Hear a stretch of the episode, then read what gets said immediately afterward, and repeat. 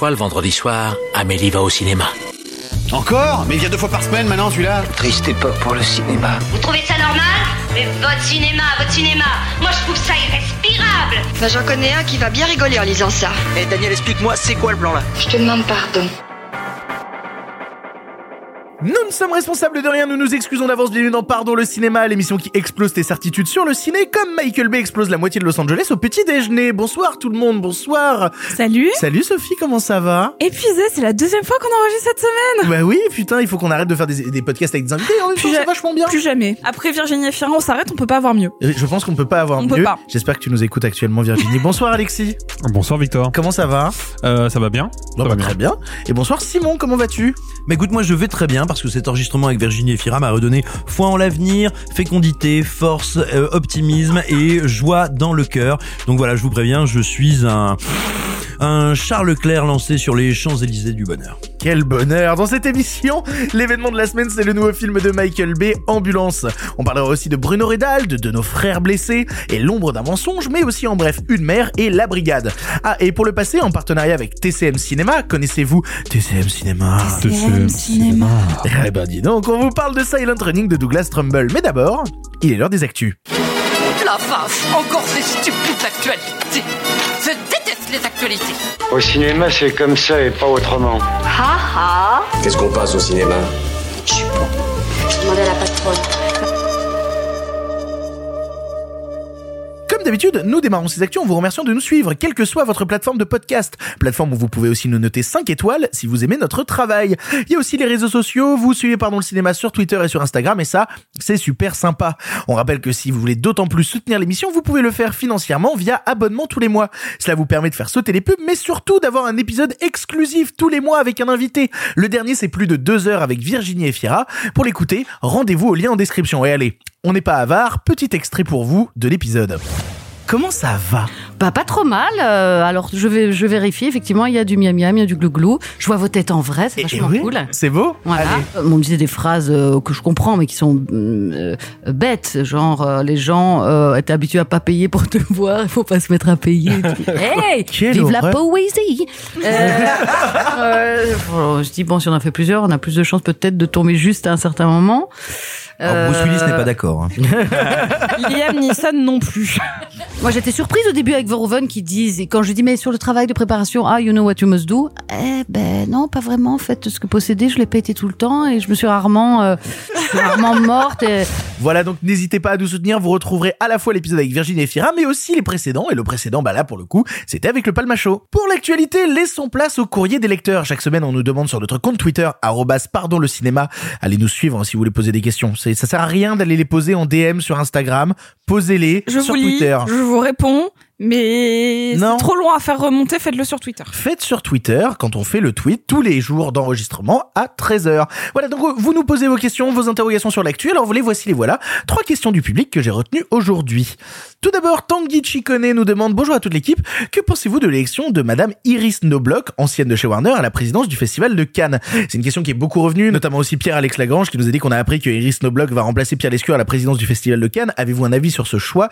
Effectivement, alors pour recontextualiser un peu pour les gens, euh, c'était Pierre Lescure jusque-là qui était à la présidence du Festival de Cannes et qui fera sa dernière édition cette année avant d'être remplacé à partir de la prochaine par Iris Noblock. Iris Noblock qui est l'ancienne euh, responsable de Warner France et qui du coup alors il y a eu aussi parce qu'il faut quand même recontextualiser l'ensemble, il y a eu le jour euh, de l'annonce un article du Canard enchaîné qui est sorti et qui mettait en avant quelques soucis euh, vis-à-vis de cette nomination, notamment le fait de possibles conflits d'intérêts, notamment le fait aussi qu'il semblerait, en tout cas c'est les informations du Canard enchaîné donc ne les prenez pas comme une vérité pure, euh, c'est le Canard enchaîné qui fait remonter ça, que euh, ce serait Roselyne Bachelot qui aurait énormément poussé pour que ce soit Iris Noblock, notamment pour pouvoir euh, faire revenir sur la croisette énormément de films américains. Là, moi, je vais exprimer mon point de vue très rapidement sur la question. En termes de films américains, pour ce qui s'annonce cette année dans les rumeurs chez Variety, chez Entertainment Weekly, à droite à gauche, on parle quand même de Top Gun bah voilà, on parle de Top Gun, on parle de Elvis de Baz Luhrmann, euh, on parle de euh, Buzz l'éclair, on parle du nouveau film de George Miller. Il y a même des gens qui commencent à parler du fait qu'il y aurait possiblement James Gray ou Wes Anderson qui reviendra avec son nouveau film. Donc ça, il y a quand même énormément de, de films américains. Cette idée de faire revenir le cinéma américain à Cannes me semble un peu étrange vu qu'il y est déjà visiblement dans un festival qui se veut international et diversifié. Plusieurs choses. Il faut, nos auditeurs, mais comme nous-mêmes, toujours se méfier un petit peu des bruits de couloir, soi-disant bruits de couloir qu'on entend, parce que tout simplement, et c'est normal vu les enjeux qu'il y a, il existe une relative opacité sur, euh, on va dire, la réelle capacité d'influence de ce qu'est le président du Festival de Cannes. Donc il faut se méfier des euh, ça c'était génial, ça c'était horrible, ça ça pourra pas bien se passer, etc. faut prendre tout ça avec énormément de pincettes préalable. Ensuite, je, je, quand on parle des conflits d'intérêts possibles, il faut quand même savoir. Alors, on verra si c'est si effectif ou pas, mais que a priori euh, l'intéressé a quand même posé, on va dire, des règles de fonctionnement pour littéralement ne pas participer à certains votes, certaines décisions. Où on va dire, elle pourrait effectivement théoriquement avoir d'éventuels conflits d'intérêts. Rappelons que c'est une notion qui est potentiellement, même s'il faut la surveiller, un peu oiseuse quand on parle du conseil du du festival de Cannes, parce que tout simplement tous ceux qui votent à son conseil d'administration et qui en font partie, bah, sont les gens qui font le cinéma en France, donc qui ont par définition une forme de conflit d'intérêt. Donc pointer cette notion uniquement sur elle quand c'est une problématique qui est à surveiller pour l'ensemble de l'organisation du festival de Cannes, voilà, je trouve ça pas euh, pas très fair play on va dire et on verra si c'est le cas ou pas. Ensuite, quand on dit faire revenir le cinéma américain, je non seulement effectivement sur le papier il y a pas mal d'Américains qui reviennent, mais surtout en réalité ça n'est pas une personne, quand bien même euh, fut-elle, fut-il présidente, président du Festival de Cannes, qui peut ou non faire revenir les Américains. Non, Les mais Am- qui peut discuter via ses contacts en tant qu'ancienne responsable de Warner. Oui, mais- Elle a forcément un, un carnet d'adresses américain bien plus large que celui de Pierre Lescure. non. Surtout qu'il faudrait un peu rappeler qui est Rhys Snowblock. Euh, et au cas où, si vous voulez le voir, euh, il y a un très bon article de Télérama qui résume tout, pourquoi c'est controversé, et, enfin son nouveau poste, euh, et donc qui elle est. Et en fait, elle a travaillé 11 ans chez Warner à Los Angeles, puis 15 ans à Warner France. Donc c'est quelqu'un qui a bossé sur les deux territoires et qui de base bossait en conseil, enfin dans un cabinet d'avocats. Donc c'est quelqu'un qui a une formation qui de base n'est pas vers le cinéma, mais qui est dans le milieu depuis très longtemps. Et euh, c'est le le- l'article rappelle un tweet de Saint Betside euh, il y a quelques temps quand le nom d'Iris Snowblock circulait déjà, qui disait euh, est-ce qu'on ne fait pas une erreur en nommant à la tête des institutions culturelles des personnes certes très qualifiées dans leur domaine de compétences, mais pour qui la culture et l'art ne sont que des colonnes de chiffres Et B. Alors voilà, moi ce que je dirais, c'est que je, je pense que quand on entend dire c'est pour faire revenir les Américains, c'est pas vrai, c'est pas ça. Ou plutôt, ça n'est pas exactement ça. Tout simplement parce que ce qui fera revenir ou pas revenir les Américains, c'est pas telle personne ou telle personne, fut-il, fut-elle particulièrement douée en négociation et bien intégrée dans ce milieu-là. Non, c'est à quel moment de l'année se passe le festival, quels sont les enjeux, les potentialités de visibilité et de médiatisation pour les films et est-ce que le cinéma américain estime qu'il prend un risque pas assez, trop important? Enfin voilà, littéralement, question de risque. Ça n'est pas la personne. La meilleure personne du monde ne peut pas contrebalancer une situation qui serait jugée défavorable par les studios. En revanche, pourquoi est-ce qu'elle est là?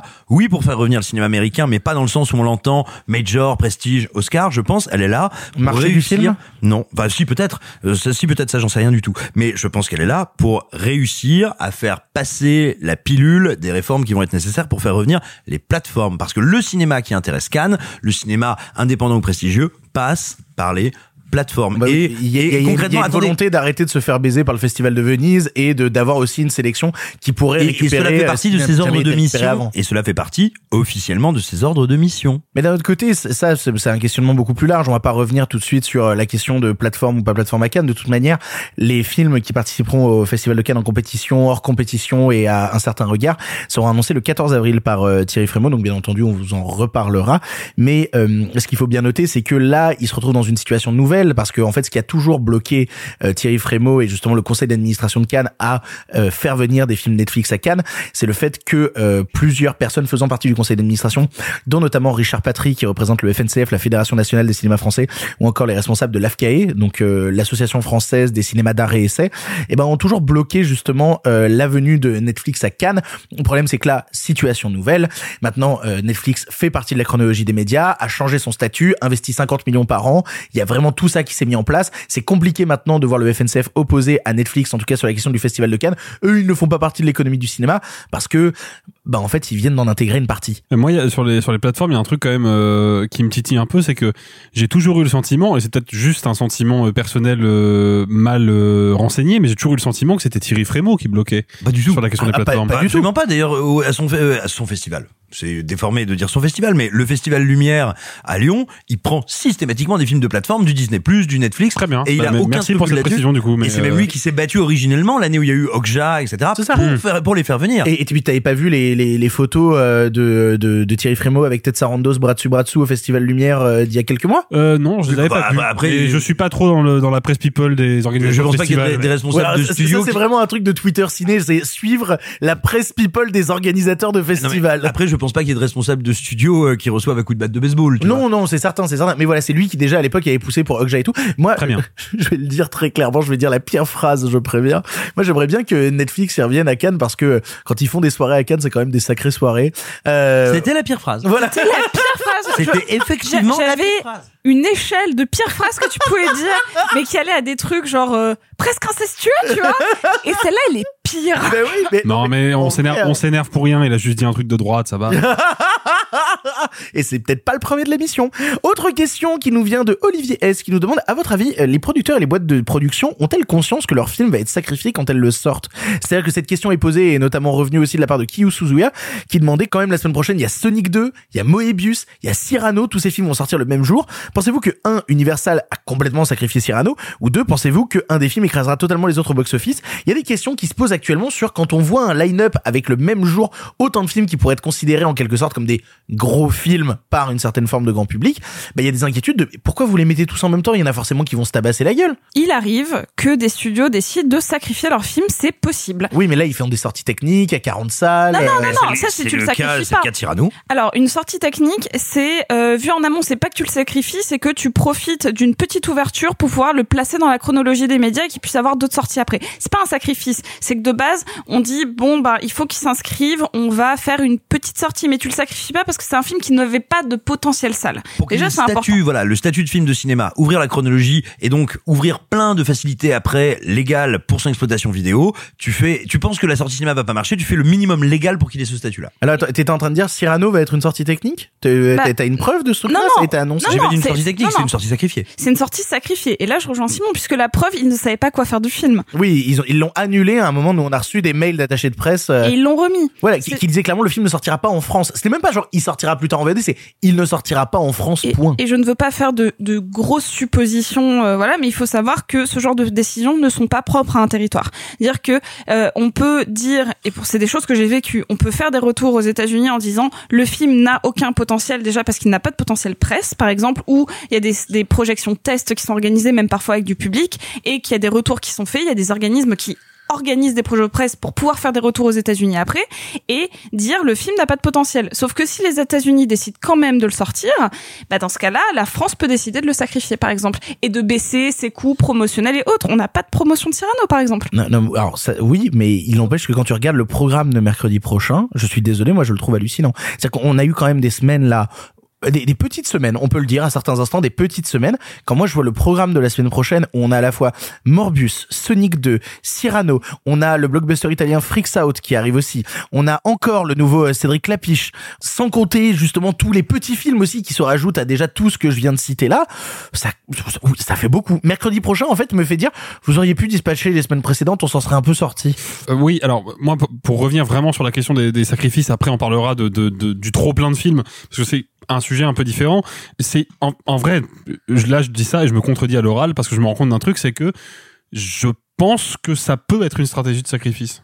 C'est-à-dire que West Side Story a été sacrifié par Disney, Nightmare Alley a été sacrifié par Disney, et de la même manière, c'est-à-dire qu'ils l'ont placé face à Spider-Man No Way Home. Donc au bout d'un moment, euh, la, la, la compétition est, est perdue d'avance pour les films, et donc ils perdent au box-office. Euh, donc je pense que oui, euh, les, les studios sacrifient des films, c'est évident, et peut-être qu'ils les sacrifient avec cette méthode. Oui, après, alors, je, je pense que la question est peut-être plus, me semble-t-il, orientée par la personne qui, elle- qui nous la pose vers cette question, notamment de la de production moi française et européenne. C'est moi qui ai orienté la question. Non, pas du tout. Je parle de la, la personne, l'individu. Méchant tweetos. euh, de... Méchant non, pas du tout tweetos. méchant. Non, non, mais elle est orientée dans la question plutôt. Je pense des films, des films français. Tu vois, est-ce que tu sais quand tu vas sortir ton film, typiquement, encore euh, de Clapiche, est-ce que est-ce que tu sais que euh, tu as de fortes chances de te foirer? Bah en fait, il faut voir énormément de facteurs qui rentrent en jeu. Tout simplement, déjà, il y a effectivement des sorties sacrifiées. Tu te dis bon bah je vais pas y arriver pour la salle. Par exemple, euh, le prochain Ozon, euh, qui est un fantasme, rêverie de cinéma, confession sur son rapport au cinéma, tout en te parlant de Fassbinder. Bah t'es distributeur, tu travailles avec Ozon, tu vas continuer de travailler avec lui, collaborer avec lui, mais tu sais que ce film a très peu de potentiel en salle, donc tu vas pas te surbattre, surinvestir pour gagner 20 000 entrées de plus tu vas le sortir à minima en sachant que il va y avoir un noyau de cinéphiles et de fans qui va le voir mais finalement la semaine tu vois il va sortir en juillet on pourrait se dire que c'est totalement kamikaze et sacrificiel ça l'est mais parce que le distributeur fait le pari que ce film n'intéressera que les passionnés de cinéma, les fans hardcore, et qu'on le sorte en juillet, en mai, en juin. Ça fait peut-être pas tant de différence que ça. Après, tu as un autre truc. Cannes arrive. Cannes arrive. Il y a certains films, bah, tu sais qu'ils seront pas présentés à Cannes. Euh, Tu sais que t'as pas été sélectionné, ou ce n'a pas été ton but. Bah, il faut les sortir avant Cannes. Parce que juste après Cannes, t'as les premières grosses sorties de Cannes, t'as les blockbusters qui enchaînent, et donc il faut le sortir avant. Donc ça peut créer des embouteillages. Mais tu vois, par exemple, euh, Morbius. Morbius, c'est un film qui a été, qui est depuis un an et demi, qui est repoussé, repoussé, repoussé, repoussé. C'est un blockbuster, mais pas un blockbuster qui peut faire concurrence à un Doctor Strange et aux énormes machins qui vont arriver après dans l'été. Donc il faut quand même le sortir avant.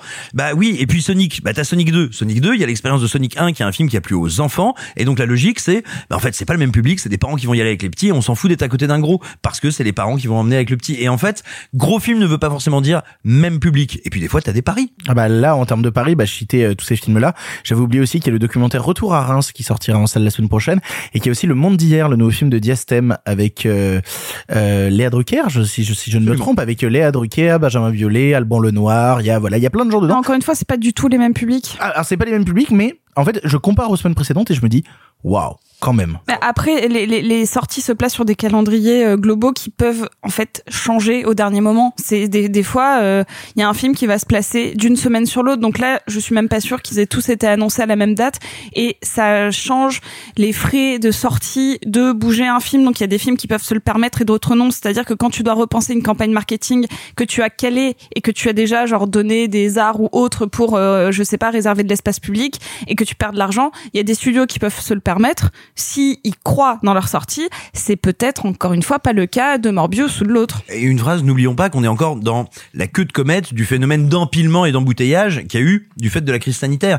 Donc que les sorties actuelles sont pas encore représentatives, on va dire, d'une stratégie apaisée. Dernière question qui nous vient de Happy 06800. Euh, dis donc toujours des pseudos de grande qualité. Euh, bonjour, bienvenue dans Pardon le cinéma, la première émission qui se moque de son public. Euh, Moi, je vous Salut les connards Moi, je, moi, je vous aime bien. euh, qui nous dit Yo, Pixar a annoncé qu'il y aurait un baiser entre deux personnes du même sexe dans son prochain film Buzz l'éclair.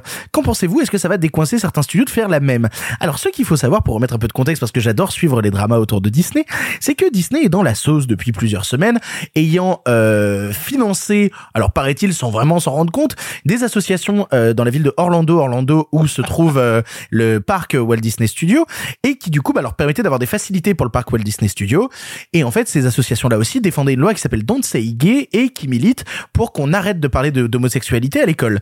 Du coup, ils se sont retrouvés un peu dans la sauce. Il y a les gens de Pixar qui ont parlé, Pixar, notamment des employés de Pixar qui ont dit que bah, Disney leur demandait très souvent de retirer les choses qui étaient bah, qui parlaient d'homosexualité ou qui s'approchaient de rapports homosexuels dans leurs films d'animation. Donc vraiment déjà la totale. Et donc là, ils ont annoncé comme un effet d'annonce un peu important. Ils ont dit oui, mais regardez, dans Buzz l'éclair, on l'avait retiré, on rajoute une scène de baiser homosexuel dans notre film.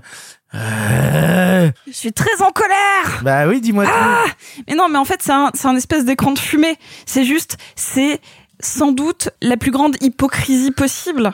Et c'est juste dégueulasse parce que euh, on avait vu des tentatives, euh, que ce soit en communication, même dans certains films, de mettre euh, et je sentais presque une volonté d'auteur vu que, enfin, de, des, des auteurs des films en question, de mettre de l'homosexualité dans, dans les films Disney. C'est dans, je crois, Le Monde de Dory, qui a un couple lesbien, qui a une. Non, attends, attends, attends, laisse-moi finir, laisse-moi finir.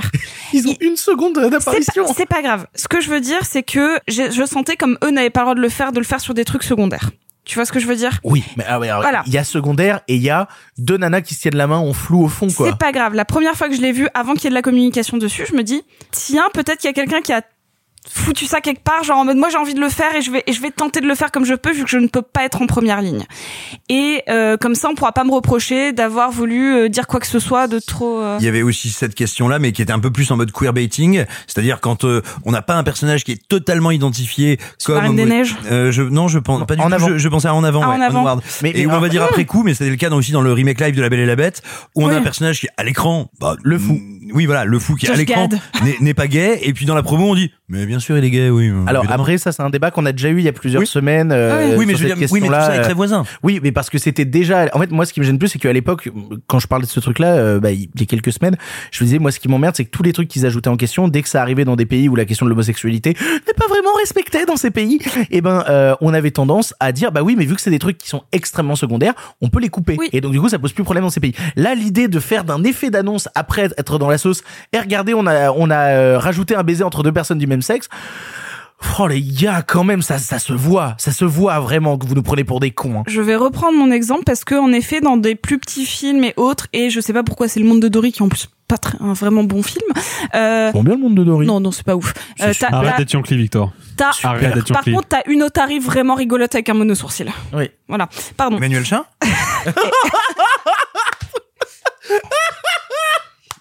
Je, je l'aurais eu deux secondes plus tard. Elle est très très bien. Capital. Donc, donc à l'époque, ça n'avait juste pas fait de bruit du tout. Ça avait pas été un élément de communication ou rien du. C'était juste là, présent à l'écran, et personne n'en avait fait de bruit, euh, contrairement à tout le débat autour de la Reine des Neiges 2, etc., qui était devenu un vrai sujet. Euh, là, j'ai l'impression qu'ils foutent ça en mode, euh, euh, euh, j'ai pas envie qu'on me tape dessus, vite, je, je vais faire ça. Sauf qu'en fait. Ils n'ont aucune conscience de l'impact que ça peut avoir positivement ou négativement. C'est-à-dire que en soi, on sait pas comment sera amené ce baiser. Peut-être que dans l'histoire, finalement, ce sera un truc joli. Peut-être que ça va même inspirer. Sauf que les, les raisons de base sont extrêmement mauvaises. Ouais, ou ce sera un artifice à la con euh, qui, Mais on- qui ça- sert de alors pub. ça, on, ça, on sait pas. Oui, oui, mais mais en- la manière dont c'est présenté pour l'instant, j'ai juste l'impression que c'est pour se dédouaner parce qu'ils sont dans la sauce, parce qu'ils ont euh, parce qu'ils ont filé de la thune à des assauts homophobes. C'est littéralement ce que je dis. C'est-à-dire Oui. que la, la, la raison de base est gerbante. Ouais, c'est on ça. sait pas comment ce sera fait. Mais ça, on peut pas le dire. On l'a pas vu. Au bout d'un moment, va falloir accepter l'idée que Disney est une entreprise hyper capitaliste et que comme toute entreprise hyper capitaliste, elle n'a pas d'autre choix pour subsister en tant que euh, Bah, entreprise. C'est sa nature même. Elle n'a pas d'autre choix que de suivre la pensée dominante dans son public. Et évidemment, comme dans n'importe quelle société, ça varie entre parfois une pensée conservatrice, parfois une pensée progressiste, ça dépend grosso modo de qui fait le plus de bruit. Donc quand c'est les conservateurs qui font le plus de bruit, on fait disparaître l'homosexualité. Quand c'est les progressistes qui font le plus de bruit, on la fait revenir au forceps, mais quoi qu'il advienne, c'est juste pour satisfaire un banc d'actionnaires. Ça ne sera jamais du militantisme parce que le militantisme et l'hypercapitalisme sont incompatibles. Ça, il faut l'accepter une bonne fois pour toutes. On le dit à chaque émission, nique le capitalisme, sauf pour Pardon le cinéma, continuez à vous abonner. Qu'est-ce qu'on est rebelle. oui, alors Les rebelles en carton. Je quoi. vais à Disney World dans trois semaines. hein. Allez, j'étais à Disneyland Paris la semaine dernière, on est fin, dis donc. Je vous aime, mais je vous méprise. Et euh, non, je je souscris à, à ce que tu viens de dire, tout à fait, Alexis. Mais mais je pense que ça va encore un peu plus loin que ça. C'est-à-dire qu'il faut bien voir que Disney, comme entreprise, et c'est pas la seule. Hein. Ouh là là, attention, c'est le cas de tous les grands studios. Hein, c'est pas une exception. Arrose tout le monde. Arrose les républicains, les démocrates, arrose les associations progressistes, les associations conservatrices, arrose tout le monde et c'est ce qu'on voit quand même quand tu regardes. euh, c'est un peu pareil d'ailleurs pour Netflix. Hein, il faut pas déconner. Euh, moi, ce qui me fascine, si tu veux, c'est euh, typiquement. Alors, je dévie un peu, mais c'est le même sujet. Euh, c'est les gens euh, plutôt à droite qui disent Netflix, c'est vraiment un truc woke dégueulasse, et les gens très à gauche qui disent Netflix, mais t'as vu, il y a 365 DNI, c'est vraiment un truc conservateur dégueulasse. Parce qu'en fait, en réalité, le but de ces superstructures n'est pas de s'engager politiquement, certainement pas. C'est pas d'être du bon côté du bâton, certainement pas. C'est d'arroser tout le monde et si possible de faire cohabiter ses désirs et ses clients. Là, il se trouve qu'il y a une opposition parce que il y a des clients qui ne veulent pas voir les autres en face, qui ne veulent pas voir les idées des autres en face, donc ils se retrouvent un peu en porte-à-faux. Mais il ne faut surtout pas croire qu'il y a du militantisme de Disney d'un côté ou de l'autre. Il y a de la gestion d'actifs. C'est marrant parce que ça me rappelle euh, à une époque on s'était rendu compte que la dernière campagne de Donald Trump avait été financée en partie par un des mecs qui avait gagné beaucoup d'argent avec les films du MCU et donc euh, du Non, coup un des producteurs du MCU, Ouais, Brubaker, c'est ça. Brubaker, ou Brubaker, je sais plus. Et, et donc voilà, bah, je faisais une grosse généralité, mais du coup c'était marrant de me dire quand vous allez voir un film du MCU, en fait vous participez à financer la campagne de Donald Trump. Il y a toujours ce truc un peu rigolo. Bref, avant d'attaquer les films du présent comme chaque semaine, c'est l'heure de l'édito de la semaine, édito carte blanche, appelez ça comme vous voulez. Chaque semaine, un chroniqueur a la possibilité de parler du sujet qui l'intéresse sans restriction, son envie du moment, le truc qui lui tient à cœur. Cela peut avoir un lien avec l'actualité ou non, qu'importe, tant que le chroniqueur peut s'exprimer librement sur ce qu'il ou elle désire. Et cette semaine, l'édito sera tenu par Simon, c'est l'heure de la carte blanche de Simon. Ça fait pas vrai con comme t'es, te demande ton avis Donnez-moi carte blanche et votre appui. Ah, tu me demandes mon avis maintenant Mais tu causes français, ma salope. Je ne le cause pas, je le parle. Mais vous m'aviez donné carte blanche. C'est ma raison de plus pour faire attention. Un jour que je me promenais dans le désert, je vis une créature étendue, nue, bestiale, et qui dévorait son cœur. Je lui demandai Est-ce bon, mon ami? Elle me répondit C'est amer. Amer. Mais je l'aime parce qu'il est amer et parce que c'est mon cœur. Ce petit poème en prose nous vient de Stephen Crane. Moi, ça fait partie des mots qui m'ont absolument bouleversé la première fois que je les ai lus, qui se sont inscrits en lettres de feu dans ma mémoire et que je n'oublierai jamais. Alors vous allez me dire, c'est pas vraiment du cinoche. Bah ouais, mais c'est comme ça. J'ai aucune envie de vous parler de cinéma. Pas directement, en tout cas. Je suis pas du tout d'humeur. L'actualité m'inspire modérément, et mon projet de fanfiction zoophile n'a pas obtenu les faveurs de mes plaisants comparses, donc j'ai dû me retrancher sur un autre sujet. J'en ai profité pour me demander pourquoi j'avais si souvent, si évidemment, envie, besoin de vous parler de bouquins. J'ai eu beaucoup de chance. Une bonne grosse veine. Tout môme, j'ai instantanément aimé lire. On n'a pas eu à me forcer, et heureusement parce que c'était pas un enjeu fondamental au sein de ma famille de petite classe moyenne entre l'Auvergne et la Bourgogne. Mais j'adorais lire. J'étais capable de ne faire que ça. Je ne faisais que ça à la récréation, je ne faisais que ça chez moi, je ne faisais que ça dans mon plumard, je ne faisais que ça partout, tout le temps. J'aimais aussi beaucoup le cinéma. Et comme à Cône-sur-Loire, eh bien, nous n'avions que l'Eden Cinéma et son unique écran à l'époque, bah j'ai d'abord et avant tout fait ma cinéphilie en lisant les films que je ne pouvais pas voir. J'ai imaginé ces classiques qui parsemaient les dossiers rétro de studio. J'ai essayé de me représenter les monstres mastiqueurs de l'écran fantastique, les tueurs lubriques qui peuplaient les pages de Mad Movies. Et un peu après, bah, j'agençais comme un adolescent pris à pic les descriptions inamourées du cinéma de Brian De Palma ou de Michael Mann qui émaillaient les pages de panique. Tout ça pour dire que c'est d'abord la lecture qui m'a appris le cinoche. Peut-être parce que si on cause souvent grammaire du cinéma, c'est bien parce que le cinéma est un langage. D'abord et avant tout un langage. Son montage ordonne des virgules, ses plans composent des figures de style. Le cinéma est riche de fresques, de sagas, de nouvelles, de romans, de reportages, tout ce que vous voulez. Tout en lui est une grammaire. Tout en lui est grammaire. Une grammaire mouvante, fluctuante, redéfinie chaque fois qu'un auteur, comme cette semaine avec Bruno Redal, en recompose les fondations, les abat d'un souffle, pour essayer de bâtir un édifice nouveau. Mais oui, vous allez me dire, la littérature n'est pas le seul codex du 7e art. Loin s'en faut. D'ailleurs, un film, et c'est pas vraiment un scoop, c'est une sorte de synthèse de pointe, industrieuse, démente et pourtant évidente de quantité de pratiques d'artisanat, d'art. Un peu comme le jeu vidéo d'ailleurs, mais c'est encore un autre sujet dont je vous parlerai un autre soir. Vous allez me dire, la littérature c'est bien beau, mais un chef-op, bah, sans solide culture picturale, quelqu'un qui se balade pas souvent dans les musées pour euh, s'enquiller d'étoiles, bah, c'est une fleur de rave. Mais vous aurez raison. Puis vous me direz, tu nous agaces donc pas un peu là avec tes bouquins là pour faire du cinéma? Parce qu'on peut aussi arriver au cinéma par la musique. Parce qu'un film, ça se raconte aussi avec du son. Le montage, c'est une mélodie. Et tu as au moins autant besoin des mélopées de Michel Gichon pour comprendre ce qu'est une proposition sonore intradiégétique que des 26 lettres de l'alphabet. Vous aurez raison. Puis vous me direz euh, que je suis quand même bien relou avec mes livres là, que le cinéma c'est aussi la magie des illusionnistes, de ces gens qui ne mettent pas du latex que sur l'excroissance qui palpite mollement contre leur cuisse dès qu'une cousine un peu flasque les astique, que le cinéma c'est cette illusion de magicien sur le retour, ce lapin en forme de dragon tubéreux sorti d'un chapeau cosmique. Bref, le cinéma, c'est aussi de démentiels effets et des effets spéciaux quand ils ont la politesse de ne pas être spécieux. Et vous aurez raison à nouveau. Sauf que si je peux vous parler de tous ces arts qui s'entrechoquent pour créer le cinéma, si je peux vous permettre un temps d'imaginer, d'entreapercevoir, de deviner toutes les métaphores oiseuses qui giclent dans cette chronique, si vous pouvez les regarder, si vous les sentez se former dans votre esprit, c'est que la littérature, l'écriture, demeure la seule et l'unique invention qui peut recréer toutes les autres. C'est Orwell qui nous a donné à comprendre, dans 1984, et dans Hommage à la Catalogne, que quand on a enlevé des mots aux hommes, ils ne pouvaient plus imaginer, comprendre ou négocier les concepts qu'ils désignent. Quelqu'un qui ne peut ni lire ni écrire le mot liberté ne rêve pas à ce qu'il recouvre. Et c'est pour ça, pour penser autrement le cinéma, le penser mieux, le penser plus fort et plus loin, que nous devons écrire, que nous devons lire. Nous devons écrire et lire parce qu'au bout du compte, c'est l'unique ascenseur social et culturel que personne ne peut saboter. Jamais. Ah, on n'aime pas tous ça, hein, lire. On n'a pas tous eu la chance d'apprendre à aimer. D'être attrapé par le bon bout de la page au bon moment. Mais malgré notre peu d'appétit, malgré nos réticences ou les verrous qu'offre à certains une forme d'humiliation sociale tenace et vicieuse, bah malgré tout ça, il faut lire. Bon, en fait, je vous ai un peu raconté des conneries. Hein. Euh, cet édito passablement bordélique ne m'est pas seulement tombé dessus parce que, comme dirait Stephen King, les muses m'ont vomi sur la tête, mais en fait en lisant un article du Monde consacré à la chute de la lecture comme pratique chez les plus jeunes d'entre nous.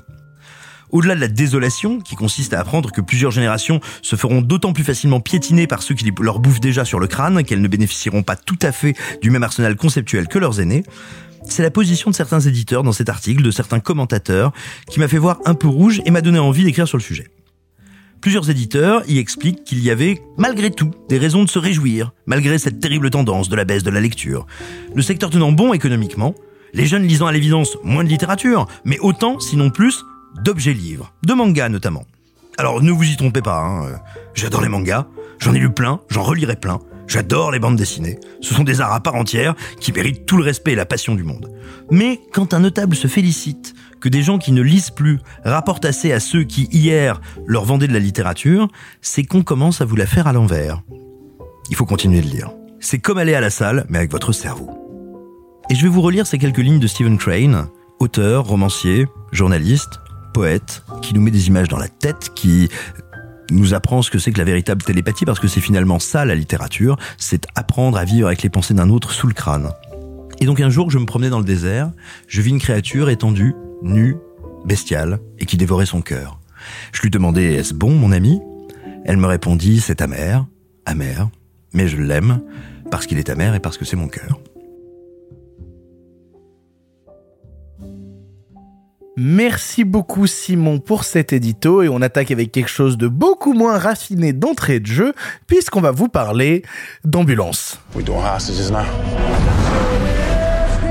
We're not crashing into this ambulance.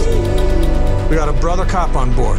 Do you have EMT experience? Combat triage. You're a soldier. Yeah. We are trying to save you. One, two. California you move! You think you're so tough with that gun? No, Daddy, relax. I gotta get back to my wife and my son. Does your wife know you're Rob Banks? Ambulance est le dernier long métrage de Michael Bay, Boom Boom Michael Boom Boom, avec Jack Gyllenhaal, Elia Gonzalez et Yahya Abdul Matin. Il nous y raconte l'histoire d'un braquage qui tourne mal, organisé par deux frères que tout sépare et qui vont devoir fuir pendant les deux heures du film La Police, à bord d'une ambulance lancée à toute allure à travers les routes de Los Angeles.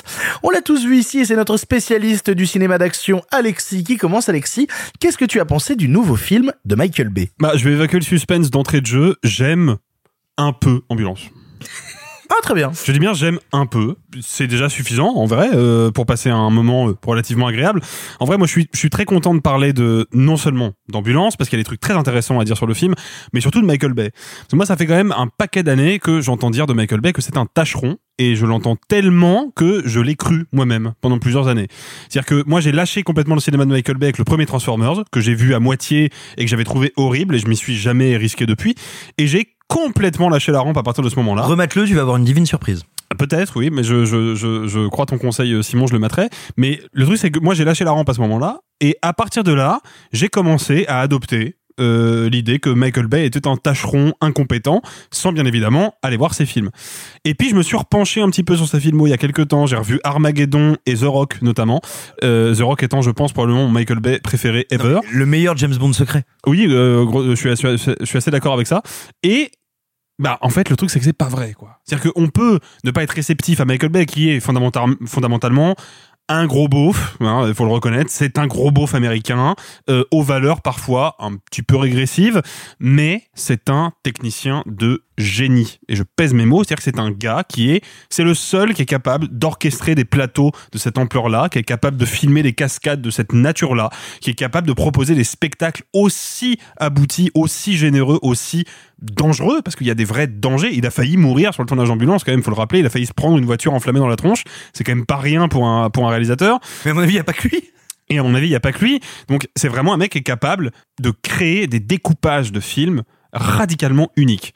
Le souci, et c'est là que moi ça coince un petit peu avec Ambulance et que ça nuit un peu à mon plaisir, c'est que sa compréhension instinctive, euh, qui est quasiment un sixième sens à ce stade, du découpage, est inversement propor- proportionnelle à sa compréhension du montage.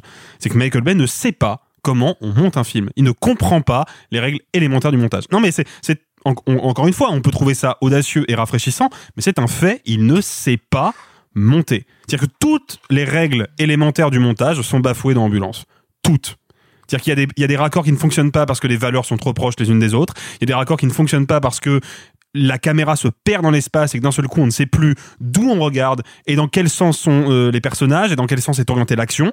Et de manière générale, le rythme est beaucoup trop rapide. On a à peine le temps d'apprécier la composition d'un plan que déjà on est trois plans plus loin. Donc il y a vraiment quelque chose d'une espèce de, de chaos permanent dans le montage parce que je pense que le grand projet après lequel court Michael Bay et qu'il atteindra jamais, et c'est là que c'est beau, c'est qu'il court après un film de pure énergie un film de pur mouvement, qui soit vraiment un film d'un mouvement inarrêtable, qui frôle par moments l'abstraction, et c'est le cas dans l'ambulance avec les plans en drone, où là d'un seul coup on, est complètement perdu à la fois dans l'espace et dans même la nature même des images, parce qu'on ne comprend plus d'un seul coup pourquoi ces images ont ce grain particulier, pourquoi cette pourquoi cet angle de focale, pourquoi le décor est déformé, pourquoi les personnages sont tout petits, ça pose plein de questions, parce que je pense qu'il court après une espèce de représentation sensorielle maximale de l'action, et il l'atteindra bien sûr jamais, ce qui est à la fois le plus gros défaut de sa filmographie, et en même temps ce qui en fait tout l'intérêt euh, jouissif. Ambulance, là-dessus, m'intéresse beaucoup. Maintenant, c'est un film qui a des gros sabots, qui est très mal écrit, qui est pas très bien joué, je trouve. Donc, on est, on est face à des travers qui font que j'aime un peu le film pour ce qu'il me propose intellectuellement. Émotionnellement, j'en tire pas grand-chose. Bah alors c'est marrant que tu dises ça parce que on, on part sur la même base toi et moi et j'y ressens l'inverse. C'est cette notion de chaos permanent que t'abordes. Moi, je la ressens quand je regarde euh, Ambulance, et c'est ça que je trouve excitant. Tu parles de ce montage qui te perd, qui respecte pas les règles, mais moi, je trouve que c'est là-dedans qu'il y trouve justement une certaine sensorialité de l'action. C'est-à-dire cette idée que tout va tellement trop vite, tout te T'as cette volonté justement de vitesse constante, même à travers le montage, qui fait que justement, moi, je suis emporté dans le récit et je suis emporté dans l'émotion à travers ce truc-là. Et je me suis fait la réflexion à un moment dans le film, il y a une scène où ça se tape dans un parking et vraiment le montage est très rapide, mais vraiment quasi anarchique. Et je me suis dit, c'est épatant parce que malgré le fait que j'ai changé quatre fois de valeur de plan en trois secondes, je suis pas perdu dans l'action. Je comprends toujours ce qui se passe. Je comprends quel personnage a la domination. Je comprends quel personnage est dominé. Je comprends encore les rapports de force qui se jouent, malgré le fait que le montage me provoque cette notion d'anarchie. Je trouve ça assez épatant le fait que, alors que justement, je m'ennuie ferme devant certains films Marvel qui ont un montage beaucoup plus classique, on dirait du, de, de l'action au Ah, mais cinéma. même pas tant que ça, même pas tant que ça. C'est juste que eux, ils allient un montage très rapide avec aucune pensée de l'action et aucune pensée de découpage. Là où Michael Bay, c'est un mec qui découpe ses plans de manière très méticuleuse. Et c'est mon problème justement. C'est-à-dire qu'en fait, justement, le découpage vient le sauver parce que face à un Marvel où justement je serais perdu dans l'action, Michael Bay arrive toujours à me rattraper et à me rattraper avec les rapports de force. Et notamment, tu parlais de ces plans au drone, les plans au drone, l'idée de dire justement à chacun de mes films, je vais dépasser une nouvelle étape de la technique. Comment je peux renouveler la manière dont a été filmé l'action au cinéma? Et ben l'idée qu'il soit allé chercher des pilotes de drones FPV professionnels. Pour ceux qui ne le savent pas, les drones FPV, c'est des drones qui sont pilotés par des gars qui ont un casque VR sur le visage et qui pilotent le truc en voyant le drone à la première personne. Et littéralement, il y a des concours de gens qui font ça. Je vous encourage à taper drone FPV sur YouTube. Vous allez tomber sur des vidéos absolument hallucinantes dans des canyons et tout. C'est absolument aberrant. Et justement, je pense qu'il a vu ces vidéos YouTube là et qu'il s'est dit, OK, je ressens l'action au cœur même de cette action et je sais ça que je veux faire dans l'ambulance. Alors oui, je te rejoins un peu sur l'écriture, même si moi ça arrive à me tenir tout le long et c'est la, dernière demi-heure qui me perd un peu parce qu'arrivé à la dernière demi-heure, je me dis, OK, il faut que tu conclues ton histoire. OK, là, il faut plier le truc et donc du coup, t'as une scène de confrontation avec Jack Gyllenhaal dans l'ambulance et je suis là genre, c'est vraiment très gros sabot et ça n'a pas grand intérêt. Du reste, tout le long, il y a toujours un concept nouveau. Il y a toujours un concept innovant qui va m'amener vers la prochaine scène. Et quand il commence à contacter euh, des Mexicains pour dire on a besoin de se faire aider, moi tout le long je l'attends ce moment avec les Mexicains. Je me dis qu'est-ce qui va se passer, qu'est-ce qui va se produire, Quel va- comment va s'installer le guet-apens qui nous est monté tout le long? Quand on nous dit on est en train de tracer avec une ambulance sur l'autoroute à Los Angeles, mais on doit opérer la rate d'un mec en même temps. Je suis super excité par cette idée-là. Et en plus, le film est très généreux. En termes d'action, en termes d'image un peu gore, le truc va assez loin, je trouve. Et du coup, je prends beaucoup de plaisir. Et je prends beaucoup de plaisir même dans les archétypes de personnages. Avec Yahya Abdul Mateen, qui est ce mec gentil, qui malgré lui se retrouve dans ce plan, face à un Jack Gyllenhaal qui lui est complètement frappé. Ces deux frères ennemis qui forcément, de par leur tempérament, vont finir par se confronter, mais se retrouvent malheureusement enfermés tous les deux dans 5 mètres carrés. Et comment on fait pour survivre quand on a des comportements aussi opposés et en même temps une histoire qui nous a créé les comportements qu'on a aujourd'hui. Je trouve ça très fort en fait. Je trouve ça assez épatant ce que fait Ambulance parce que ça m'emporte, ça me tient. Oui, sur la fin, je me dis ah le soufflet retombe quand même un petit peu, mais j'ai vu quelques personnes sur euh, sur les réseaux notamment euh, utiliser des termes. En fait, je vais même être très honnête avec vous parce que j'ai reçu des messages comme ça qui m'ont un peu donné envie de passer mes DM Insta au lance-flamme vu que j'ai reçu énormément de messages de gens qui voyant ma story où je disais bah, que j'avais beaucoup aimé euh, Ambulance me dire mais t'as été payé pour dire ça? Mais comment tu peux penser ça d'un tel nanar? Que attends mais arrête ça a l'air vraiment d'être une énorme merde J'aimerais rappeler juste que le cinéma d'action a une certaine noblesse qu'il y a des auteurs de cinéma d'action, que le cinéma d'action n'est pas juste quelque chose pour vous faire acheter du popcorn, qu'il y a des techniciens qui y travaillent, qu'il y a des comédiens qui y ont fait leurs armes et qui ont fait des carrières absolument passionnantes. Le cinéma d'action n'est pas ce cliché que j'ai l'impression que certains se sont formés et le cinéma de Michael Bay est encore moins cela. Et il le prouve avec Ambulance, avec un film qui est ultra généreux, toujours plein de propositions en termes d'idées pures de cinéma, de pur ressenti de l'action au cinéma. Il n'y a pas beaucoup de cinéastes américains encore qui arrivent à proposer ce que propose Michael Bay. Et je suis désolé, mais si vous, si, en voyant l'affiche, en voyant l'abondance, vous vous dites que, oh là, c'est un nanar, j'irai pas, bah, allez-y, prenez-vous euh, au moins une heure et demie claque dans la gueule, et peut-être que ça vous fera enfin vous taire.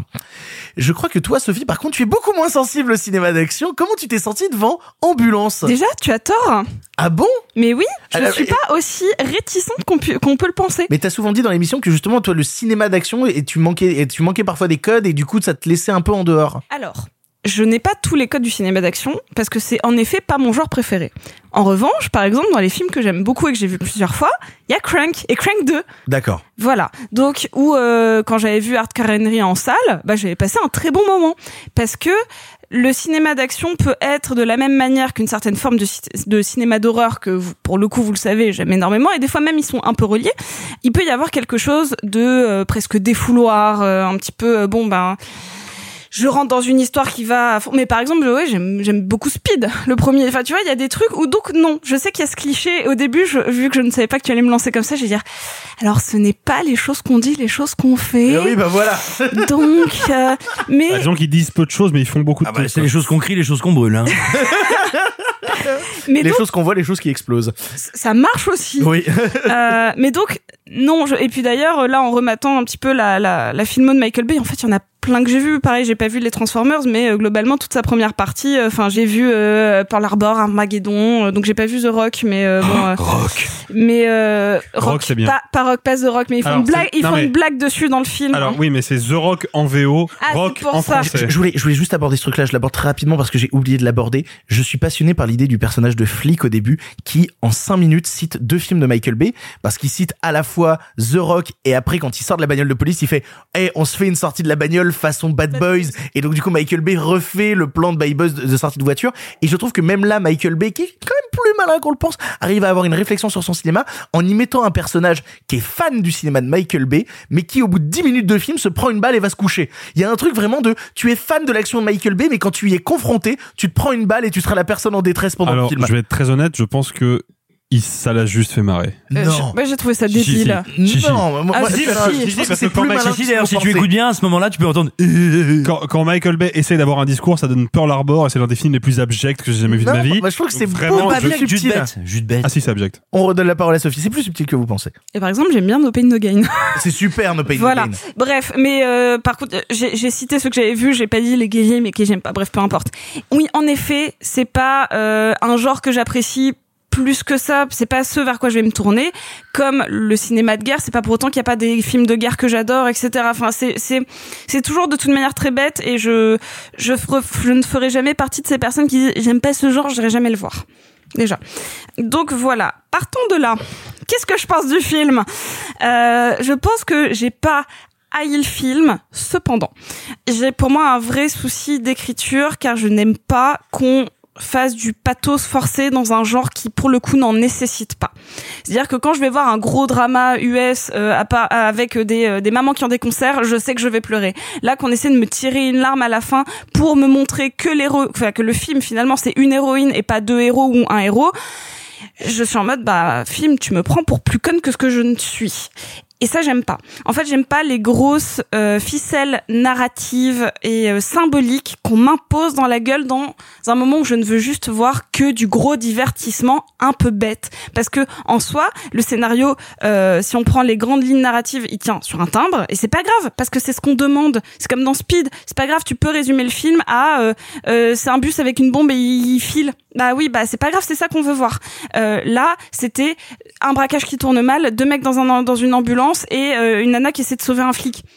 Le pitch, il se suffit à lui-même. Ça, c'est efficace comme ça. Pourquoi rajouter des tournants euh, sans cesse pour essayer de, de créer de l'émotion factice? C'est ça que je reproche au film. C'est très spécifique, mais les, je dirais, 4-5 dernières minutes, ce qui est rien sur l'ensemble du film m'ont donné envie de sortir de la salle alors que je savais qu'il restait 4 minutes. Mais ce côté euh, tiens je vais filmer l'héroïne en contre-plongée euh, pour te faire ressentir quelque chose c'est quelque Est-ce chose qu'il y a un truc que Michael Bay filme pas en contre-plongée aussi hein, euh, non mais, là vous mais là vous voyez il y a un espèce de, re- de ralenti il y a les épaules qui se tendent. Et puis pareil cette nana qui est déjà présentée comme super badass euh, avec des caractéristiques un peu troubles pourquoi lui rajouter un passé pour lui montrer pour créer du début à la fin du film une espèce d'évolution euh, presque de parcours initiatique alors qu'on n'en a pas besoin. Ça alourdit un film qui déjà visuellement est too much. Ce qui pourrait être un il y a, des scènes où j'étais vraiment en tension. Pourquoi créer du, du factice sur quelque chose qui est déjà par plein de moments de, de presque de scènes tu as du viscéral? C'est-à-dire que vous avez cité ce, moment incroyable d'opération où la voiture doit ralentir. Là j'étais à fond. Parce qu'il y a quelque chose qui se passe à l'image où il y a une tension immédiate pourquoi rajouter du big pictures alors qu'on ne se concentre que sur la little pictures? Je trouve cette scène incroyable. L'idée de attention, si t'éclates la rate, il est dans la merde. Non mais c'est- super, c'est une scène vraiment géniale. Donc je ne déteste pas le film parce que en soi il y a plein de choses qui fonctionnent. En revanche, bah non ça fonctionne pas sur moi parce que c'est bah ça parle pas vraiment. Le film n'a pas de voix. Simon, pour conclure. Tu disais Alexis que euh, Michael Bay courait peut-être après euh, l'action absolue, l'action totale. Moi j'ai l'impression que c'est quelqu'un qui court après quelque chose mais qui est tout aussi impossible à atteindre, qui est le désordre qui est cette tension qui amène au moment où les choses dévissent, où il y a le chaos. Et ça se retrouve d'ailleurs même, on pourrait dire, idéologiquement, c'est très facile de dire Michael Bay est un fasciste qui aime les militaires, les couchers de soleil, les gros bourrins et les petites pépées en slip. Et en même temps, oui, il aime ça et il aime s'en moquer. Il aime les militaires, mais il aime les militaires qui sont en rupture de banc parce que c'est un vrai Américain qui craint l'État fédéral, qui craint la superstructure et qui te raconte toujours l'histoire d'individus conquérants. Et en fait, il est en permanence en tension, en permanence en train de viser le point où les choses s'atomisent, se déconstruisent, deviennent folles, non pas nihilistes, mais chaotiques. Et c'est ça qu'il essaie de faire dans son montage. C'est pas un montage mal branlé. Je pense pas que ce soit quelqu'un qui n'a aucun sens du montage. Je pense que c'est quelqu'un qui a un profond désir de le détruire. Et je vais pas faire de la psychologie de comptoir, mais cet homme, et il en a parlé lui-même, hein, c'est pour ça qu'on peut aussi en causer, mais qui a ce rapport avec ses origines, qui ne sait pas qui est son père, qui a cru que c'était John Frankenheimer, qui est en permanence en reconstruction, en, est, en train d'essayer lui-même de se raconter et de raconter un monde qui ne cesse de se dérober sous ses pieds, c'est ce qu'il fait dans son rapport à l'action, il explose tout. Et comment est-ce qu'il l'explose dans Ambulance? Eh ben, à mon sens, en faisant un, un pain and gain réussi. Je m'explique pourquoi. Je comprends pourquoi plein de gens ont vu dans Pain and Gain le film respectable de Michael Bay ou le film qui te donnait la clé d'entrée, le codex. Enfin voilà, mais pour moi, Non, je trouve juste que c'est un super film. Mais bah, moi, je trouve que c'est un film. euh, il ne sait pas comment filmer un récit qui euh, narre des choses qui en fait ne l'intéressent pas vraiment et dont il finit par se moquer. Donc je passe pas un mauvais moment devant Pain and Gain, mais pour moi il est jamais au diapason de ce qu'il filme et ou alors ce qui se passe devant la caméra n'est jamais au diapason de ce qu'il pourrait filmer. Or là, il a des personnages qui ont, on pourrait dire, des lignes narratives, des arcs qui me semblent assez proches finalement dans leur rapport au fait de gagner leur part du rêve américain, de réussir ou de ne pas réussir, de se battre, de s'affronter et de se casser les dents sur l'institution, institution qui elle-même est finalement un vecteur de chaos. Ça, je trouve ça assez passionnant. Et à nouveau, dans sa qualité de tension et d'explosion, c'est un type qui nous revient avec un scénario, un concept qui est un concept de film d'action des années 80-90 purement, mais qui va le mettre en scène et le monter comme un film postmoderne incroyable. Et de cette tension, naît un espace de folie, naît un espace de chaos que je trouve incroyablement stimulant. Je prends un pied fou dans le film. On a parlé des drones, mais il faut dire qu'il y a presque, j'ai envie de dire, une politique du drone et de la caméra. La caméra dans ce film de Michael Bay est kamikaze. Le type envoie des caméras au casse-pipe. Normalement, quand vous filmez une scène d'action, vous allez vous débrouiller pour que, la- caméra, elle passe tout près de la bagnole qui va, qui va exploser, pour que ça se passe tout juste. Non, là, ici, on est et pas dans une séquence, pas dans deux séquences, en permanence, dans une logique de l'image, non seulement nous, euh, nous immerge au cœur de l'action, euh, mais plus que ça, on va au casse-pipe. Le film va en permanence au casse-pipe. Je trouve ça fascinant extrêmement impressionnant visuellement. Il faut dire que Jake Gyllenhaal, qui a souvent tendance à être insupportable quand il part dans ses délires hystériques, là, il a un vrai rôle d'hystéro trop marrant. Et Jake Gyllenhaal, mais je veux dire, c'est un hystéro en montée de cocaïne et en descente d'organes en même temps. Il est génial. Mais il est génial. Enfin, tout le monde, tout le casting est merveilleux. Je, je, je trouve qu'on ressent très bien à quel point il est hystérique dès la première scène où il propose, il, il propose tout à fait avec deux R. Du café. Euh, voilà, il, il propose à, à Yahya Abdul-Mateen le plan et euh, il filme ça euh, Michael Bay en tournant Bah, continuellement autour des personnages. circulaire. J'ai eu envie de vomir. Ah, moi, je trouve cette Ah, scène incroyable. alors, vraiment, sans mentir, j'ai, parce qu'on allait le voir ensemble avec Alexis, je fais, s'il continue à faire tourner sa caméra, je sors de la salle, putain. Ah non, mais mais avec son fameux travelling circulaire de Bad Boys 2 Où ça le fait- jamais, Mais où attends, ça où mais ça attends, et, revient. le fait qu'il commence par ce qui était un des trucs les plus hallucinants de Bad Boys 2 te dit bien là où il place son ambition de cinéma et de chaos. Et voilà, moi aussi je regrette que la dernière demi-heure soit et j'en aurais fini euh, soit bah s'essouffle parce que je sens que Michael Bay lui-même est essoufflé, mais pour moi, c'est de très loin un des tout meilleurs Michael Bay, un des plus passionnants à analyser, et même dans son rapport à la topographie, il te raconte une ville qui s'écroule, qui retourne vers ses quartiers défavorisés, parce que c'est là qu'est le chaos, et finalement, le chaos est maître. Si je puis juste me, me permettre, euh, et là je vais vraiment de mémoire, mais il me semble qu'il y a un travelling circulaire déjà à la fin du premier Bad Boys. Je l'ai pas revu depuis trop longtemps. Parce je que pas en fait justement c'est je l'ai pas revu depuis beaucoup le- trop longtemps, peut-être, mais, mais, peut-être. mais je en fait plus. moi c'est justement des trucs qui me qui me déplaît dans l'ambulance et je- là je pense que je suis en désaccord avec vous deux, c'est que moi je trouve les 35-40 premières minutes assez faiblardes.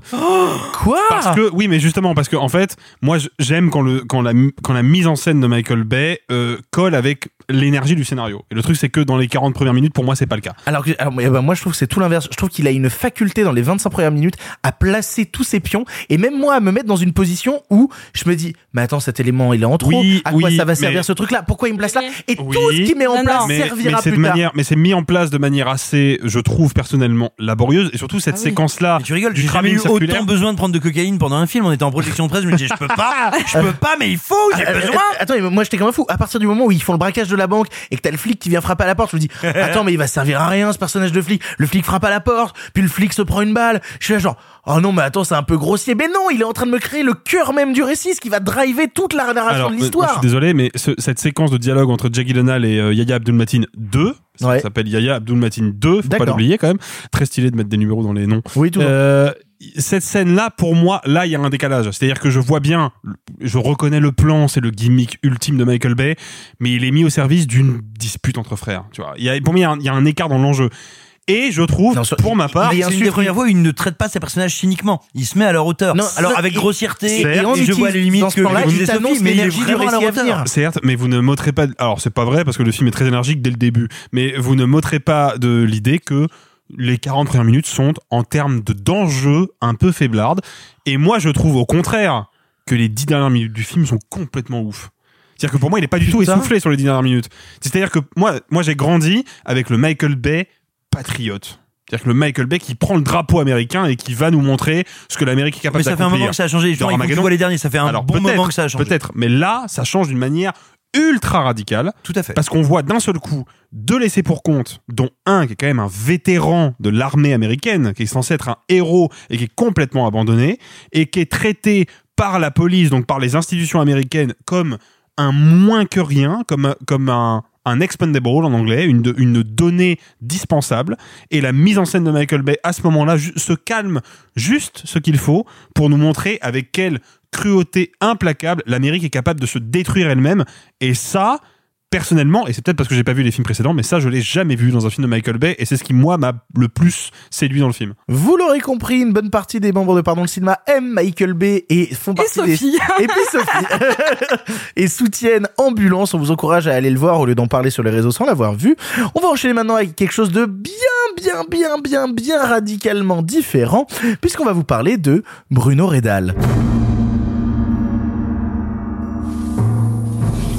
Rappelle qu'un jour, À l'école primaire, le désir de tuer s'est fait vivement sentir.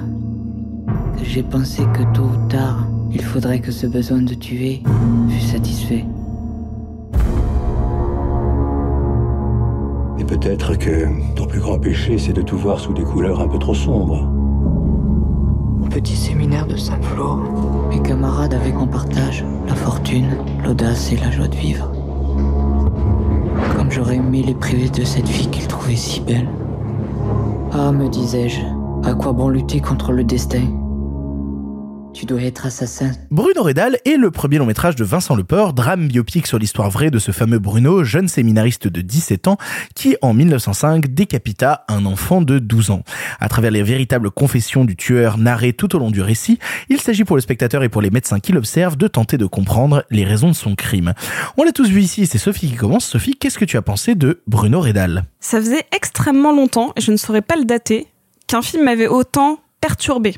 Je, ne, je suis incapable, là, quand je vous parle, de vous dire si j'ai aimé ou non euh, Bruno Redal. Je n'en ai aucune idée. C'est-à-dire que le film m'a tellement perturbé qu'il y avait des moments où j'avais juste envie de sortir de la salle et de dire non mais c'est pas possible d'être aussi horrible, et d'autres moments où j'étais fascinée par son génie.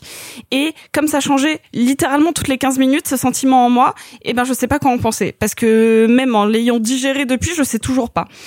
Le film me rappelle deux extrêmes qui se rencontrent, à savoir la littérature de François Mauriac et My Friend Dahmer.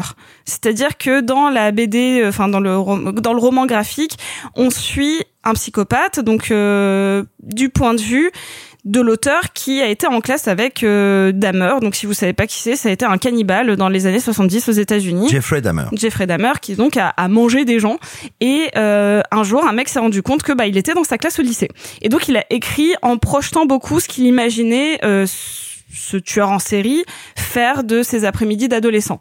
Donc là vous voyez on parle quand même plus ou moins d'un enfin d'un d'un d'un personnage euh, donc euh, qui a commis un crime horrible et qui euh, narre tout au long de son récit euh, ses pulsions euh, meurtrières, perverses, etc. Et donc moi ça m'a pas mal rappelé ça. Et pour Mauriac, c'est ce côté bon certes déjà début des années 1900, euh, en tout cas première partie, et qui va traiter de de la maladie, de la de l'interne et surtout de manière euh, très froide, presque clinique. C'est-à-dire que quand euh, Mauriac écrit euh, Thérèse d'Esquerou, on a presque cette perte de réalité dans la description. On a beau être tout proche de l'intime de la personne, on n'arrive jamais vraiment à savoir quel est le mot qui la ronge. On sait pas si c'est dans sa tête, si elle est vraiment malade. Enfin, certes, la lecture est loin, mais en tout cas, ce sentiment de ne jamais pouvoir mettre le doigt sur l'exact trouble de ce personnage-là. Et Bruno Redal, ça m'a rappelé ça. De temps en temps, j'étais perdue par euh, son manque de, mise en scène, ou en tout cas d'artifice de mise en scène qui peut permettre de rentrer dans la tête de ce tueur. Et en même temps, j'étais gênée aussi par cette voix off extrêmement, euh, extrêmement écrite, très littéraire. Et par moments, je me disais que le film me mettait de par lui-même un blocage entre son personnage et nous comme si de toute manière personne ne pourrait jamais le savoir et que c'était un, un point de vue vraiment très appuyé. Et d'un côté, il y avait des moments où j'étais perturbée parce que je me disais bah c'est facile de faire un parallèle entre euh, bah tiens son son surplus de masturbation si je peux l'appeler comme ça est directement lié à sa psychopathie et à son euh, désir de euh, de tuer des enfants ou des gens qui l'envient. Vraiment, je encore une fois, je peux comprendre ce, ce postulat-là qui est euh, de faire un parallèle puisque il y a ce- cette personne a vraiment existé, ce témoignage a vraiment existé et qu'apparemment c'est quelque chose de vrai, mais que c'était quand même un peu facile de faire ce rapport entre la sexualité j'ai envie de dire jugée comme à l'époque très déviante juste d'avoir euh, d'avoir- de se masturber sept fois par jour et le fait de vouloir tuer des gens. Je trouvais que le parallèle était un peu facile et en même temps ça me perturbait beaucoup. Donc c'est un film dont je ne sais pas quoi penser. Mais c'est suffisamment rare pour être noté et pour être dit et pour être crié en mode faites-vous votre avis. Peut-être qu'un jour même vous, pourrez m'expliquer ce que j'arrive pas à complètement saisir pour savoir si je déteste le film viscéralement ou si je trouve que c'est brillant. Mais en tout cas, il y aura pas un mais. C'est-à-dire que je n'ai même pas réussi à le noter. Je suis en mode ah, film, qu'as-tu fait de moi? Bah, Moi, de mon côté, je suis très embêté par Bruno Redal. Je vais euh, passer assez rapidement sur euh, les très bons points du film qui en font quoi que je puisse dire après. Et euh, je vais pas être tendre à certains niveaux, mais quoi que je puisse dire après, Bruno Redal, c'est quand même assez fascinant, quoi. C'est-à-dire, voilà, il faut le dire, au bout d'un moment, il y a quelque chose dans la réalisation, dans le travail du cadre chez Vincent Leport, qui a fait plein de courts-métrages avant, mais dont c'est le premier long-métrage, qui instantanément vient capter l'œil, notamment dans le travail de la photo aussi. Quelque chose que j'aime énormément énormément. Et puis surtout, le film va se permettre de traiter par certains moments des thématiques qui m'intéressent, notamment euh, cette, ce personnage qui est un personnage de serial killer. On se pose des questions de pourquoi il a tué. Il avait avait-il l'envie de tuer Était-ce un fantasme? Il l'aborde à un moment par le prisme d'une certaine lutte des classes. C'est-à-dire cette idée que le personnage de Bruno Redal étant issu d'une famille plutôt modeste de paysans, littéralement, qui va se retrouver à un moment entouré de gens très bien habillés, qui eux bah, ne sont pas subventionnés pour être séminaristes et qui littéralement euh, ont les moyens de leurs ambitions, bah, lui-même va commencer à, à, rentrer dans une certaine jalousie de classe, de bah en fait moi j'aimerais bien être comme eux et justement parce que j'aimerais comme eux euh, être comme eux parce que j'aimerais faire partie du groupe, je vais volontairement m'en exclure et, et les haïr. Et ça, ça m'intéresse. Ça m'intéresse justement ce que ça raconte. Et euh, j'aime beaucoup ce que fait le comédien principal, même si c'est aussi ce que je déteste. Et on va commencer à rentrer un peu dans le dur, parce que euh, je trouve très fort. En fait, il a quelque chose de fascinant, mais il a quelque chose de toujours à côté. Et c'est ça qui m'embête entre la démarche du réalisateur et le faux qui est créé. Parce qu'il y a une démarche de vrai dans Bruno Redal. C'est-à-dire cette idée de ce qui va narrer tout le film, la voix off, ce sont les vrais écrits du Bruno Redal de l'époque, et c'est ça qui va nous tenir tout le long. Donc il y a une volonté de s'approcher d'une certaine vérité. Et moi qui me parle.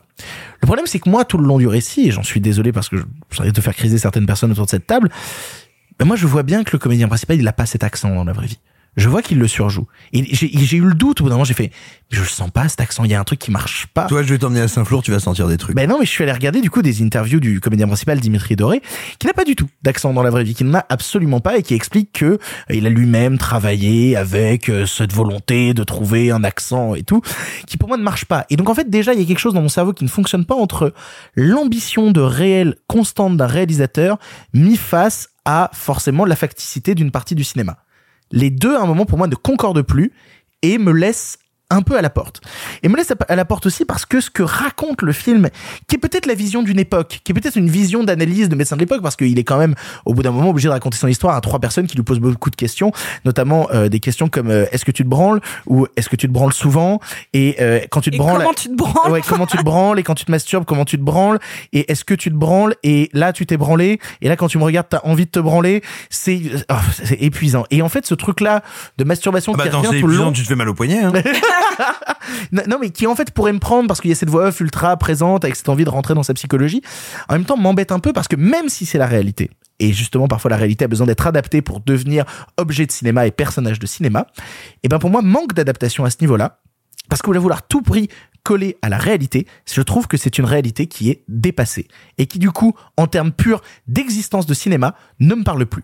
Parce que vouloir à tout prix parce qu'ils disent dans les interviews parce que je suis allé me renseigner parce que moi-même j'étais en doute vis-à-vis de mon rapport au film. Je suis allé me renseigner parce qu'ils disaient oui nous notre but c'était de pas juger le personnage ou quoi que ce soit de pas rentrer dans cette position là il n'empêche que quand je vois Bruno Redal je vois quand même un mec il y a quand même une scène où il se masturbe et pendant qu'il se branle il donne des coups de couteau au sol. Il y a un truc quand même en termes de symbolisme euh, gros sabot qui moi vraiment me, me, me met totalement en dehors. Il y a, y a ça. Alors j'avais déjà vu ça dans un film de Kim Ki-duk. Oh au cas où Eh ben. euh, genre un mec dont on a coupé le pénis et qui se masturbe en plantant un couteau dans sa meuf du coup. Mais en, en fait, moi, ce qui m'épate le plus, euh, ce qui, ce qui m'épate le plus, en fait, c'est que à l'époque, justement, pour les médecins qui analysent ce jeune serial killer, il y a quelque chose d'un peu nouveau. Donc pour eux, Ah, ils non, ce jeune, ce jeune tueur que nous on interprète comme un serial killer. mais- Exactement. Mais, il est arrêté après son premier et unique meurtre. Oui, mais donc du coup, eux analysent sa psychologie, sauf que depuis, 100 ans sont passés, et notamment il y a eu un, tout un travail, on pourrait parler de, de très bonnes séries, tiens, notamment comme Mindhunter, parce que je parle jamais assez de Mindhunter, qui est une série que j'adore et qui va aborder justement tout le travail qu'a eu à un moment le FBI de vouloir comprendre la psychologie des serial. Ce travail-là de la police, des médecins et tout a été effectué à une époque pour essayer de comprendre. Et donc moi, quand on commence à m'expliquer toute la psychologie d'un tueur, en grande partie par ses pulsions sexuelles, et donc qui dit pulsion sexuelle, dit pulsion de violence, quand on commence à me sortir ça avec des gros sabots, bah, je suis désolé, mais dans le pur rapport filmique, quand tu transformes cette pensée-là en récit de cinéma, et ben moi ça me donne un truc qui est ultra lourd et ultra redondant. Et ça, ça m'emmerde parce que en même temps je vois à quel point les analystes dans le film qui parlent à Bruno Redal ont une fascination pour ce truc, parce que pour eux c'est nouveau. Pour eux, pour les personnages du film, ce qu'ils sont en train d'entendre est nouveau. Mais pour moi, en tant que spectateur, ça ne l'est pas. Je suis en train de voir juste quelque chose que j'ai déjà vu ailleurs. Quelqu'un que ils vont essayer de faire rentrer dans une case, à savoir euh, de, mastu- de masturbateur compulsif. Mais la masturbation forcément conduit au mal. Et puis de la même manière, il y a quand même tout ce parallèle qui est fait avec la religion, qui me dérange un petit peu aussi. De vu que j'ai des pulsions sexuelles, je vais les canaliser à travers la religion. Ce qui, je trouve, est encore une fois un truc très bas de plafond, quoi. Je veux dire, on s'engage dans les ordres. Contraire. Pour... Non, moi je trouve que c'est vraiment ce truc de je m'engage dans les dans les ordres pour lutter contre moi, blablabla. C'est vrai qu'il n'y a pas du tout de il y a pas du tout eu de problème de gens qui se sont engagés dans les ordres pour lutter contre des Mais trucs et, ça s'est vraiment bien passé. Mais justement, aujourd'hui, c'est su, c'est même déjà vu, c'est vraiment le tiercé quinté plus de l'origine story banale de, de tueur, quoi. Absolument pas. Et vraiment, moi, ça m'embête avec l'idée aussi, forcément, il avait une mère conflictuelle, et forcément, euh, sa pulsion de cul pouvait être un moment, parce que la caméra épouse ce point de vue quand même à ce moment-là, j'en suis désolé, euh, d'avoir justement cette pulsion de cul qui est peut-être possiblement aussi une pulsion homosexuelle. Donc forcément, c'est aussi un truc refoulé. Il y a un trauma qui a été vécu dans le passé, parce que gamin, il a vécu un trauma avec un berger, et donc forcément, il y a aussi une volonté de reproduire le trauma derrière. Vraiment, je trouve ça tellement gros, tellement grossier et tellement déjà vu et suranalysé depuis que ça me laisse en dehors. Et ça m'embête parce que je vois ce que- ce qu'effectue en termes de pur cinéma Bruno Redal. Mais je trouve que ce qu'il raconte est peut-être fascinant pour les personnages à l'intérieur du film. Et c'est pour ça que, touchant à une réalité, les personnages qui sont dans cette réalité-là en sont fascinés parce que c'est une réalité fascinante en 1905. En 2022, ça ne l'est plus et c'est un truc déjà vu. Et ça m'embête beaucoup. Mais je crois que Simon, tu es en parfait désaccord. Qu'est-ce que c'est qu'est-ce que c'est important de voir un grand film?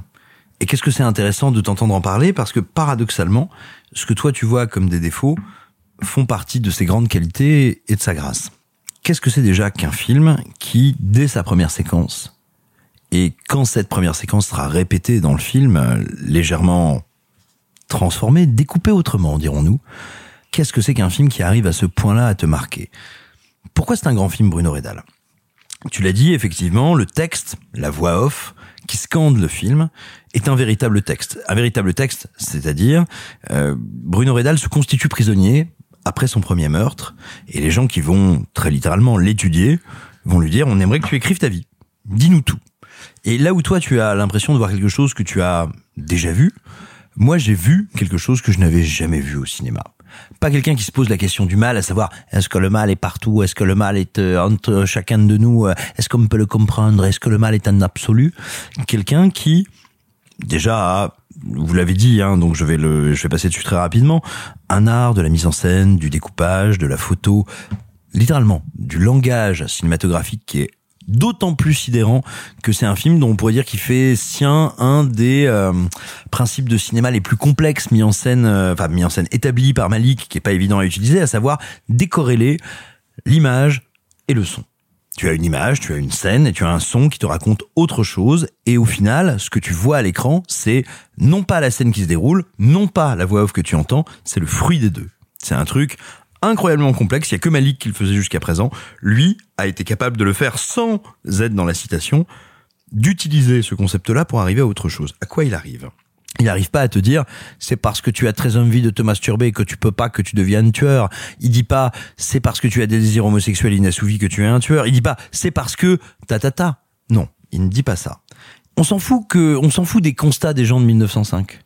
Bon déjà premièrement parce que le texte est incroyablement bien écrit et qu'on a en face de nous un esprit humain qui est à la fois invraisemblablement lucide sur ce qui se passe en lui et en même temps complètement aveugle. Ça, c'est fascinant et la mise en scène arrive à en rendre compte. Qu'est-ce que j'entends par lucide et aveugle? Lucide, parce que tu as ce tout jeune homme, il a 17 ans, qui te dit, ben voilà, ça, c'est la première fois que j'ai envie et de me masturber et de tuer. Tiens, ce jeune garçon devant moi, celui-là, j'ai envie de le tuer.